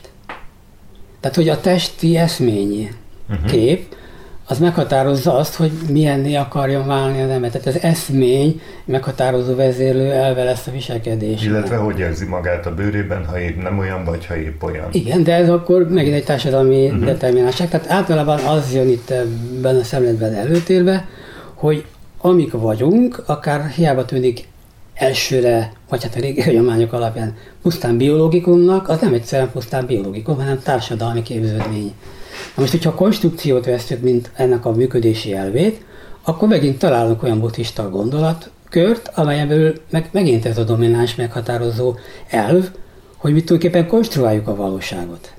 Hm. Ez pedig a csak tudattal vagy a jogácsára. Tehát ugye ott arról szól ez a gondolat, hogy mi valamilyennek értelmezünk, felfogjuk a valóságot, de hát azt mi csak konstruáljuk így, amivel mi találkozunk, azok a saját konstrukciójuk, azokat hisszük tárgyaknak, amikkel mi alanyok találkozunk, de pedig hát nem, mert azokat mi magunk kreáljuk és konstruáljuk. Tehát, hogy ez a konstrukció, ez egy ilyen meghatározó elem ebben a posztmodernitásban, de akkor meghatározó, ha nem is feltétlenül mindig kimondottan társadalmi konstrukciót neveznek meg, de a csak tudattanban is. Tehát, hogy azt akarom mondani mindezzel, hogy ha itt ezeket a tudományosságnak a különböző modelljeit vesszük, akkor mindegyikhez találunk olyan típusú buddhista szemléletet, amely megfeleltethető neki, és innentől kezdve passzíthatók egymáshoz. Hát bennem az, az állt össze, még minden mellett, amit te mondtál, hogy, hogy, hogy ugye, ami még egy picit hasonlít a kettőben, az az, hogy mindegyik egy integrál, integráns rendszer, tehát hogy hajlamos az új adatok felé fordulni, a buddhizmus mondjuk az új társadalmi adatok felé, tehát hogy például egy új közegben jelenik meg, megjelenik, tehát mondjuk volt egyszer Indiába, akkor megjelent Kínába, ez nyilván piciben is úgy nézett ki, hogy a Buddha az egyik embernek is az ő nyelvén tanított, a másik embernek is az ő nyelvén tanított. Nem mondom, hogy alkalmasint teljesen el, ellenmondó dolgokat mondott két ember esetében, de valószínűleg az egyik nem értette volna meg, amit a mondjuk példa, mondok egy, egy olyan példát, hogy, hogy volt azt hiszem egy olyan jelenet, amikor érkezett hozzá egy jogi, és a Buddha csak ránézett, és a jogin látszott, hogy fölragyogott az arca, és boldogan, vagy mit tudom én, a nirvánába távozott így lelkileg, ha lehet ilyet mondani. Nyilván egy-két bakugrással, spirituális bakugrással, és ugye más embereknek meg napokon, órákon keresztül kellett magyarázni a, azt, hogy hogy is rakják össze ő a kis, a kis bűvös kockájukat ahhoz, hogy a megértésnek csak a közelébe jussanak. De ez mondjuk a Buddha esetében, tehát hogy ő integrál a valós helyzetnek megfelelően igen, igen. viselkedett. Mindig nem az volt, hogy volt egy ö, Változtathatatlan doktrinája. Igen, változtathatatlan doktrinája. Nyilván a tudása mellé rend, rend, tehát hogy volt egy alaptudása, én azt képzelem, hogy erről a nirvánáról mégiscsak volt egy belső megél, vagy van egy belső megélése, hogy ezt most hogy kell fogalmazni, nem tudom. Ugyanígy társadalmi szinten a buddhizmus hasonlóképpen tudott működni, tehát elment Kínába, akkor ott egy másik formát vett föl, mint mondjuk Indiába, ugyanígy Tibetbe, Japánba, Koreába, csuda tudja. És most ugye itt, itt nálunk is ez a kísérlet zajlik, hogy a, a buddhizmus hogy illeszthető a modern európai, vagy olyan félmodern európai létformához. És ugyanígy a, a, a tudomány is ugyanígy a, a tudomány is ö, igyekszik ö, hát ez egy furcsa lesz, utolérni önmagát, tehát mindig, mindig ő, a tudományon azt képzelem, hogy egy olyan, olyan szamár, ami a saját óra elég köt egy épát. Tehát, hogy, hogy a tudományos állítások azok mindig aktuálisak, de sose abszolútak, azt gondolom, mert, mert mindig egy új, tehát hogy nyitott, nyitottak az újdonságra. Ilyen értelemben ugye Például az elmúlt év Covid sztoria is nagyon érdekes volt, hogy volt egy ilyen tudományos igen, állítás, igen. utána volt egy ö, olyan tudományos állítás, de itt nem arról volt szó, hogy az egyik esetben a, a tudósok ö, hazudtak, és aztán pedig ö, már igazat mondtak, hanem hát akkor ott tartottak a sztoriban, és aztán, hogy mint a testtel, hogy a, a társadalom mit csinált velük, az megint egy másik kérdés, hogy mire, mire használta, de hogy ők csak mentek szépen, ballagtak az útjukon, és újabb tényeket próbáltak beemelni a tudásuk mellé. Nem idealizálnám a tudományt, ahogyan ő maga szívesen teszi meg olykor, olyan szempontból sem, uh-huh. hogy nem azon túl, amit eddig mondtam, hogy nem egy változtathatatlan és csak racionális, stb., uh-huh. de hogy azért a tudományos szemlélet bele szokott merevedni bizonyos adott kor szemléletébe, és abból nagyon nehezen mozdítható ki, de bár egy idő után kimozdítható. Ugye ezt szokták ugye Thomas Kuhn utáni már ilyen paradigmaváltásos ö, sorozatnak tekinteni és értelmezni. Tehát, hogy addig, amíg a elég sokan és elég sokszor meg nem hoznak valamiféle más típusú eredményeket, más típusú paradigma irányába mutató ö, következtetéseket, eredményeket, addig nagyon is hajlamos arra, hogy beleragadjon egy korábbi képzetébe.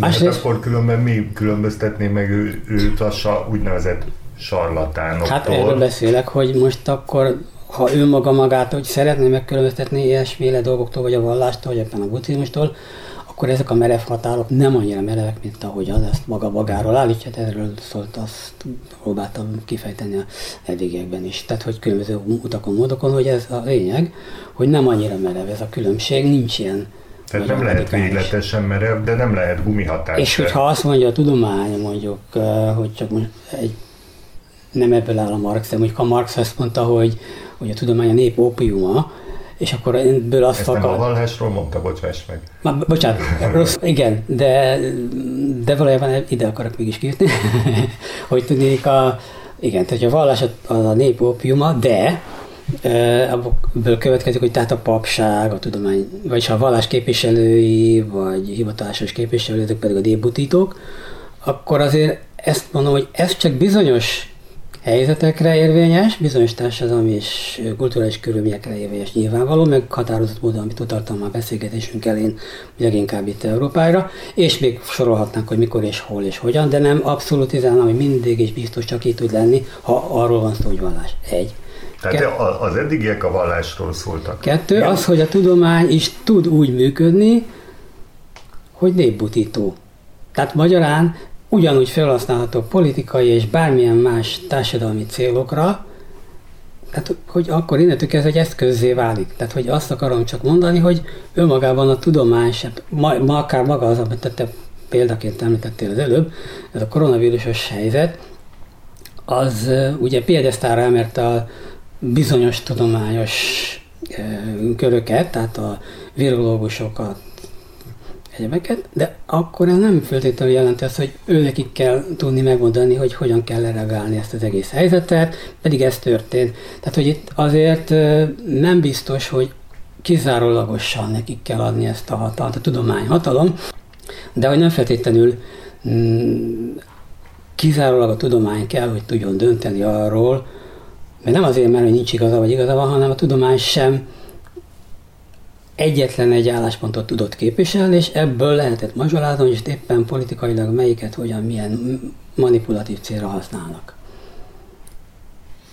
De most ez nyilván egy külön téma lenne, hogyha ezt megpróbálnak elemezni, ezt a elmúlt időszakot. Igen, sok érdekes mélysége igen, és magassága és, van. És, igen, igen, igen, igen. De hogy csak, hogy azt akarom mondani, hogy nem abszolutizálnám azt sem, hogy hogyan értékelhető a tudomány akár pozitívan, akár negatívan, tehát hogy ilyen is és olyan is van ebben a értékelésben számomra, és akkor megint kevésbé kontrasztos a határ, mint azzal, amit a tudomány eme definíció, amivel a beszélgetést kezdtünk, elválasztja magát a nem tudománytól, vagy vallástól, vagy buddhizmustól. Tehát, hogy itt sokkal több átjárhatóságot látok. Immár. Hát akkor, hogyha ugye észreveszünk azt, hogy már nem csak a modernitás tudománya létezik, hanem a posztmodernitás is, amely fölzárkóztat más szemleteket és megenged más szemleteket is, és akkor az átjárhatóságot közöttük megelít. Persze, nyilván a posztmodernitásnak van az a nagyon rossz irányú lépéssorolata, vagy szándéka, vagy törekvése is, hogy éppen azt tudja kimondani, de szélsőséges esetben, hogy a különböző kultúrák között nincsen átjárhatóság, és nincs összevethetőség. Tehát az egyenrangúsítását a különböző kultúráknak úgy hajlamos időnként felfogni, hogy hát ez a szemlélet egyenrangú egy másikkal, ami teljesen mást mond, és nem fordítható le az egyik a másikra. Tehát mondjuk azt mondom, hogy a napfogyatkozás, azt elmondhatom úgy, hogy akkor itt a hold, meg a boly, a föld, meg a napnak a különböző konstellációval itt leírható, de azt is mondhatom, mint a kínaiak, hogy megeszi a sárkány a napot. Igen. És akkor miért mondanám azt, hogy kevésbé érvényes a sárkány Igen? megfogalmazás, mint azt, hogy itt a különböző bolygó konstellációról van szó. Ha egyszerűen használhatóan el tudom mondani azon a nyelvezeten, hogy sárkány, és ezzel nem történt semmi katasztrófa, mert akkor ezzel a fogalmi készlettel írtam le valamit, és meg tudom mondani, hogy a sárkány hány évenként mikor jön vissza és megeszi a napot, akkor tulajdonképpen ugyanott tartok, mint azt mondom, hogy bolygó konstellációból hogyan adódik az, hogy hány évenként vagy hány Igen, hónaponként írom le. valami gyanúsat. Tehát, hogy ez egy, ez egy fú, mert, De mert itt a, a, logikát próbálom érzékeltetni. Ugye az egyik az többet torzít, de igazából csak a másik ismerethez képest, tehát a korismeretéhez képest nem torzít. Na, e- erről beszélek, hogy a, a posztmodernitásnak van egy ilyen hajlama, hogy ezt a kettőt hajlamos úgy kezelni, hogy kettő egymás mellé egyenrangúan állítható, és hogy nincs átjárhatóság a kettő között, uh-huh. vagy mondjuk a Amazonas indiánok kultúrája, bármit is jelentsen ez, a maga valósága van, a maga teljességében úgy igaz, ahogy van, a maga világ képével úgy igaz, hogy van, de az nem kevésbé jó, mint mondjuk egy nyugat-európai tudományos gondolkodás. Egyszerűen a maga környezetében az állja meg a helyét, és ezek nem átjárhatók. Tehát én azt mondom, hogy viszont ez már számomra legalábbis túlzás, hanem azt mondom, hogy igen, meg kell látni, hogy vannak egymás mellé állítható különbözőségek, kulturális különbözőségek, de én azt mondom, hogy éppen átjárhatóság van, és ez a egyik eszköze annak az átjárhatóságnak egyrészt a tudomány, másrészt akkor itt, amiket mondtam, buddhizmusból fakadó bizonyos szemléleti elemek. És akkor említsük azt meg, szerintem, hogy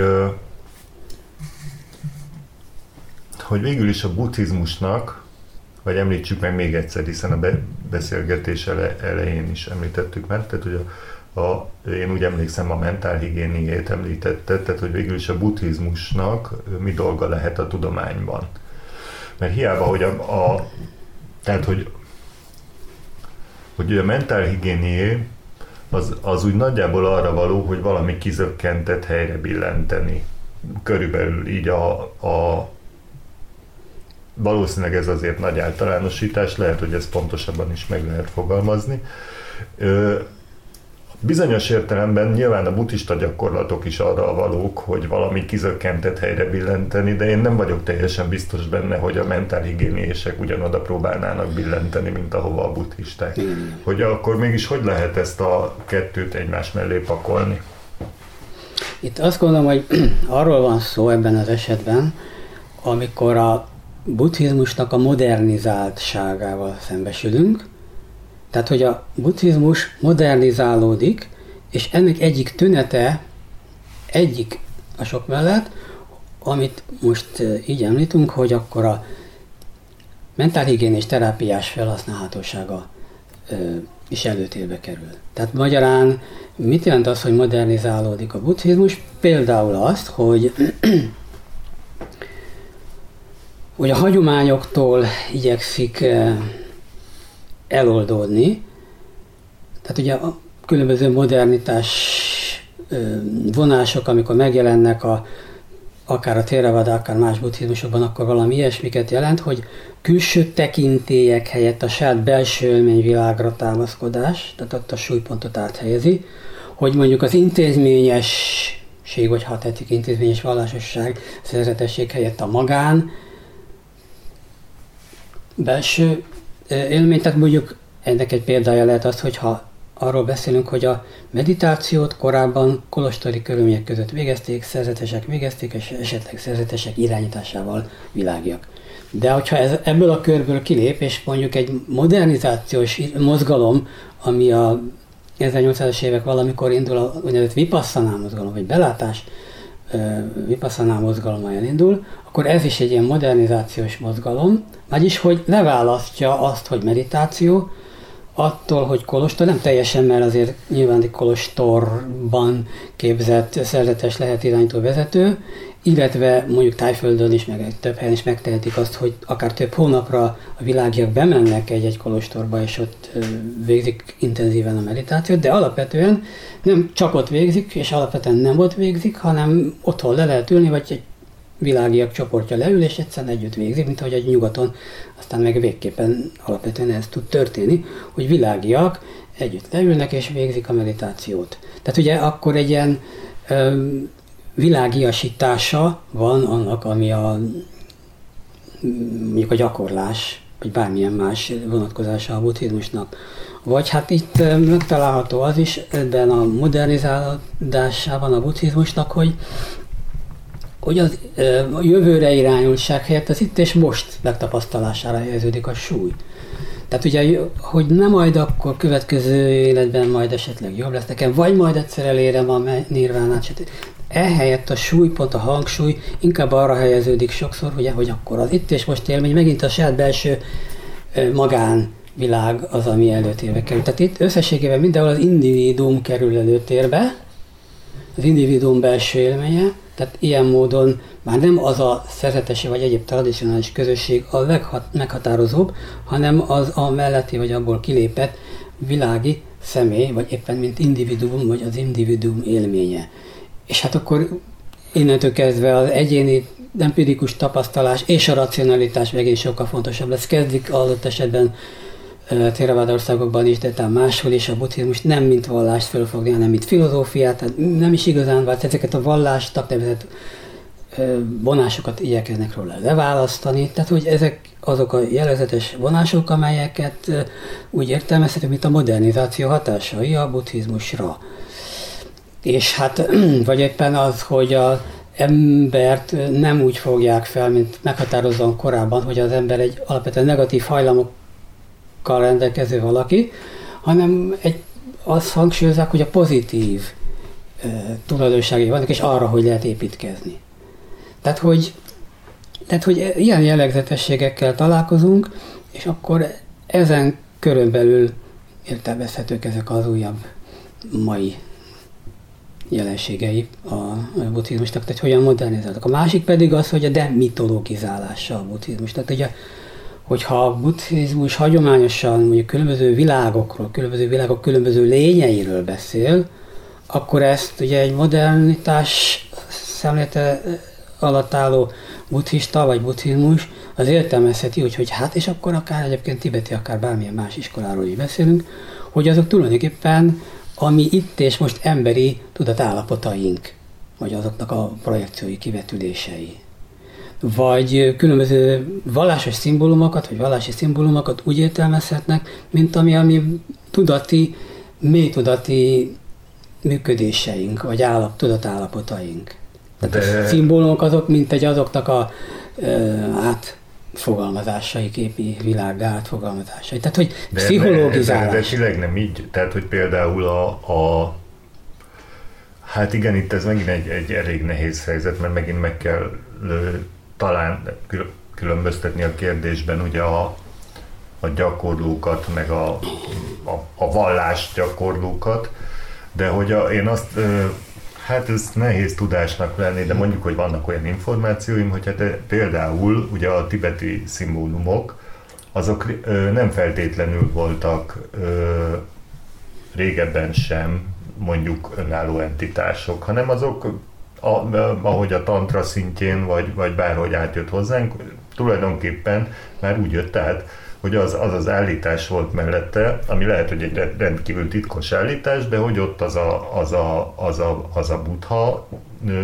a tankán, vagy az a rémalak, az, az a valamiféle tudati konstrukció. Magasabb, magasabb, vagy magasabb értelemben véve egy a saját tudatunknak egy megjelenítődése az adott nép ábrázolás technikájával. Igen, igen, igen, hát ez az, amiről korábban úgy beszéltem, hogy ez a konstrukció, tehát tulajdonképpen ez a szemlélet van itt jelen, tehát ugye mondjuk ha azt mondjuk, hogy van a száthana típusú, tehát az ilyen mondjuk megvalósítás, tehát vizualizációs technikának egyik változata, ami arról szól, hogy vizuálisan valamit elképzelek, mondjuk nem nagyon részletezném, de azért mégis van valami csepp, vagy csíra, vagy bármi, amiből kibontakodik valami szótag, ami írásban látható, vagy éppen nem, akkor egy alakzat kibontakozik, avval, avval mindenféle manipulatív műveleteket végeznek, sokféle lehet, azonossá válhat a gyakorlóval, az a vizualizált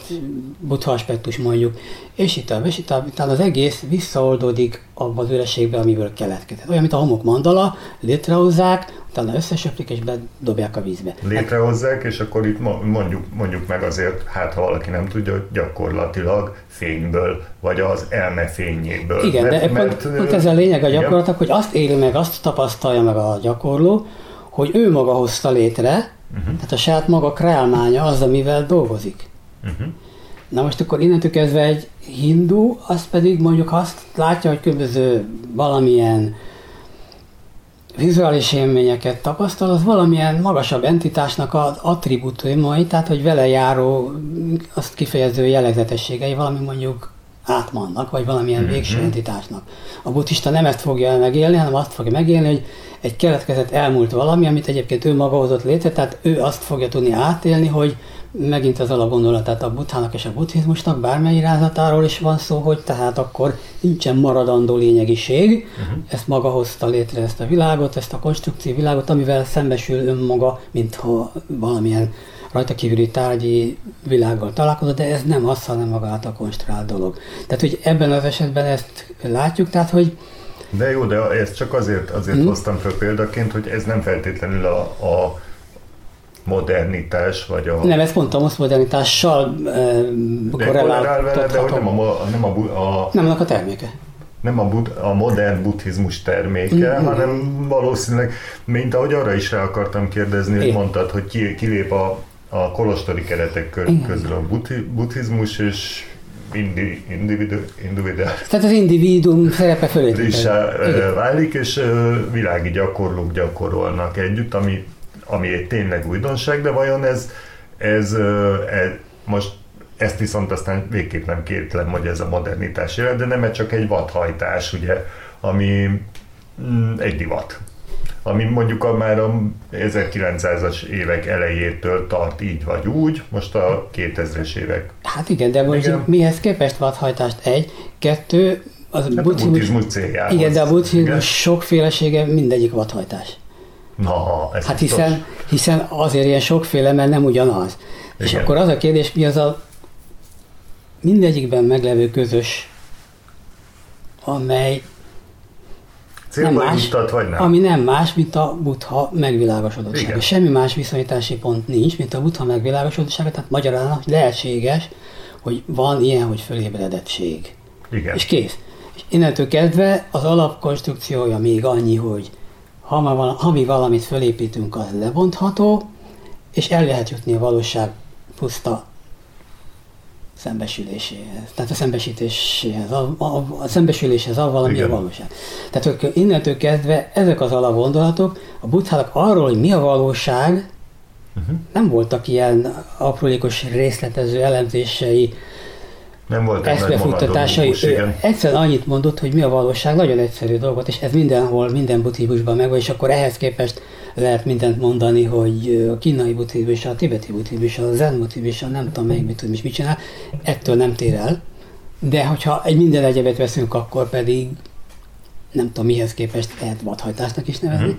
De ugye mit mondott a Buddha? Hát ugye a valóság három ismertető jegyét. Azt mondta, hogy a valóság milyen? Függő keletkező, függően keletkező, ami nem csak úgynevezett 12 látszemet jelent, amit a buddhista gyakorlók vagy a buddhizmussal megismerkedők ismerhetnek, vagy is tudhatnak, hanem egyáltalán minden dolog egymással kapcsolatban egy ilyen korrelatív viszonyban vannak, igen. tehát nem egy lineáris, egyszálú levezethetősége van a különböző mai dolgoknak, amikkel éppen tapasztalatilag találkozunk, hanem egy kapcsolati rendszeren belül vannak, és plusz ez az egyetlen, amit mondott, hogy milyen a valóság, és a másik az, hogy az úgynevezett valóság három ismertető jegye, tehát az, hogy nem állandó, vagy állatotlan, mulandó, hogy nincsen szubstanciális végső változatlan lényegiség, és hogy, amit gyakran úgy fordítanak, hogy szenvedés, tehát mondjuk így, hogy elszenvedi az egyik dolog a másik hatását. Uh-huh. És akkor így általánosabb, és nem csak az emberi lényre, és nem csak a tehát nem szenvedésteli, hanem... Hanem szem, tehát ki nem elégítő, vagy éppen, tehát önmagában nem áll meg semmi, ez ugyanaz, mint a függő keletkezés, Aha. és másfelől pedig az, hogy az egyik dolog elszenvedi a másiknak a hatását, és akkor ez lehet a fizikalitás is, tehát a szikla elszenvedi a szél fújását, és így kopik, és itt bármit lehet mondani. Tehát ugye nem csak e, mentális, vagy e, lélektani, vagy nem tudom milyen körön belül értelmezhető, uh-huh. mint általában szokták. És így ezért nála általánosan ez a valóság, és innentől kezdve aztán nyilván lehet lebontani a konkrét egyedi személyre, stb., hogy ez meg is történik. Tehát magyarán akkor ennyit mond a valóságról, mint általános elvek, hogyan működtetik a valóságot, mik ezek az általános jellegzetességek vagy elvek, kész. Most ennél többet nem mond más buddhista szemlélet sem, hogy ettől eltérne, Viszont olyan szempontból meg mond más, hogy ezeket aztán hogyan fejti ki, hogyan mutatja be, milyen eszközrendszerrel teszi megtapasztalhatóvá. Na most akkor ezeket mihez képest tekintenék elhajlást? Vadhajtásnak, igen. Ez egy, igen. Mert ugye a most, ami most nekünk új és úgymond vadhajtás, az mikor a Kínában megjelent a buddhizmus, akkor ahhoz képest hát újdonság volt és vadhajtás volt. Vagy éppen, ja. tehát hogy mihez képest? Mi, mitől tér el? Igen, ez egy érdekes kérdés. És... Tehát nincsen egy standard, ezen túl, amit az előbb mondtam, álláspont, hogy tehát milyen a valóság természete, uh-huh.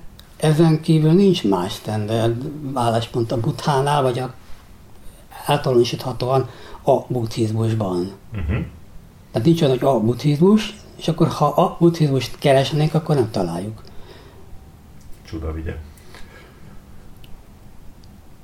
Jó, akkor végül is ö, hát összegezhetünk, hogy én próbálok összegezni. Akkor összegezhetünk úgy, és ö, e, tényleg megpróbálom nagyon zanzásítani és rövidre fogni az összegzést, hogy a, a buddhizmus és a tudomány találhat egymásban olyan ö, dolgokat, amiket felhasználhat saját maga fejlesztésére. És ebből akár még profitálhat is egyik vagy másik, tehát a, az út az az, hogy hát semmiképpen sem az, hogy ugye kizárja egyik a másikat, hanem legalábbis megpróbál vele kapcsolatban, a maga módszereivel, ami ki tudja, hogy a buddhista módszerek alkalmasok-e a tudomány vizsgálatára.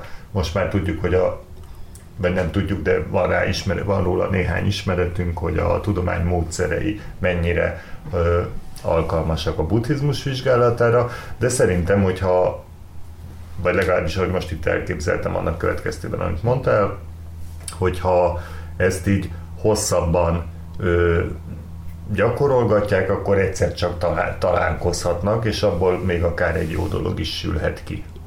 Igen, annyit tennék csak hozzá, hogy eleve a kiinduló pont sem az az alapvető szembeállás, amivel ezt gyakran föl szokták fogni, hanem éppen az a lényeg, hogy ha történetileg nézzük, vagy kultúrtörténetileg az egészet, akkor eleve a tudomány olyan módon működött mindig is, hogy ez nem volt egy maga a működése, egy a vallást kizáró, vagy éppen az úgynevezett irracionálist kizáró működése a tudománynak, vagy a tudósoknak sem.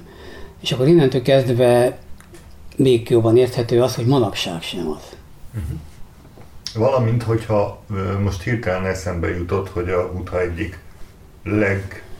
legutolsó mondata, az az a törekedjetek fáradhatatlanul mellett az is volt, hogy ne higgyetek el senkinek semmit, még nekem se, amit mondok. Ja, van igen, a Kálám a béliekhez intézett beszéd, amelyben azt mondja, hogy hát, hogy ne fogadjátok el azt, amik a hagyom, amit mondanak a hagyományok, ne fogadjátok el azt, amit a tanítók mondanak, ne fogadjátok el a különböző bölcsek ötleteit, mondásait, és itt a és itt felsorol néhány ilyen dolgot, hanem ha ti magatok megtapasztaltátok valamiről azt, hogy az így helyes és jó, és ezt tulajdonképpen visszaigazolják a tényleg tudók, a bölcsek, akkor ezeket fogadjátok el magatok. De ha valamiről ugyanezt tapasztaljátok, hogy tehát azok viszont nem jók, ügysztalini értelemben jó vagy nem jó, ha valamiről azt tapasztaljátok magatok, hogy nem jó, akkor, és ezt meg szintén megerősítik a megfelelő bölcsek, akkor viszont hát akkor ne fogadjátok el, vagy utasítsátok el, távolítsátok el magatoktól. Tehát itt a saját empirikus valóságélményre utal a Buddha, ezt hangsúlyozza, ez és kísérletezésre buzdítja a tanítványait. Igen, de mondjuk ar, megint arról van szó, hogy azon módszer alapján, amivel elérhető az a szemlélet, hogy megkülönböztethető mi az, amit én létrehoztam, és mi az, ami az én mhm. konstrukcióim mögött a valóság tényleg, hogyha azokat lebontjuk. Tehát, hogy nyilván ez az alapja az empirikus tapasztalásnak. Megtapasztalni, milyen az, amit én élek, megélek, és megtapasztalni azt, hogy ez vajon mennyiben torzítottság ahhoz képest, amilyen a valóság, és akkor ezt a kettősséget átlátja a gyakorló. Objektivitásra törekvés. És akkor innentől kezdve az az objektivitás megtalálható megint csak, amit az önmaga kritérium rendszerével a tudomány felállít. Igen. Még valami? Most hirtelenében talán egyelőre ez elég alapot adhat ahhoz talán, hogyha talán azt a vonalat is majd folytatjuk később, amit előjött, hogy ez a terápiás, mintahigiénés felhasználhatósága a buddhizmusnak mit jelenthet akkor lehetne egy következő lépés, amikor ezt jobban kibontjuk, illetve hát még olyan szempontból, hogy ha a buddhista pszichológia, mint kifejezés előjön majd, akkor hogy ennek milyen használhatósága van abból a szempontból, hogy a pszichológia ez egy tudomány, a buddhizmus vajon micsoda is ehhez képest, és akkor ezt megnézhetjük egy legközelebbi alkalommal, vagy több legközelebbi alkalommal. És akkor ez a mai beszélgetés talán ehhez kínálhat valamilyen meggondolást, hogy ez fölvezetés, fölvezetés legyen ahhoz, igen, igen, igen. És akkor még volt az ajánló is, hogy esetleg a egy coming soon, tehát Igen. következő közökben mi, mi jön majd. Hát Tibi, köszönöm szépen a beszélgetést. Én is nagyon köszönöm.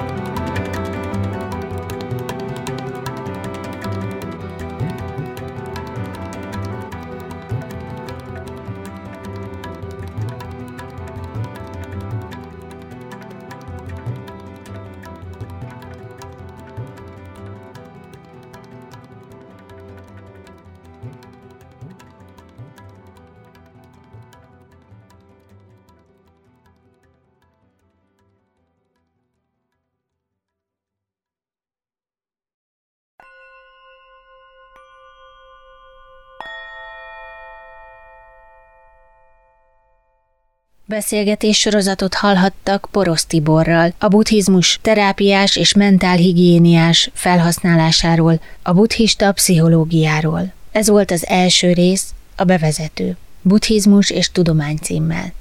A riporter pedig Varjasi Géza volt. Köszönjük, hogy hallgatnak minket.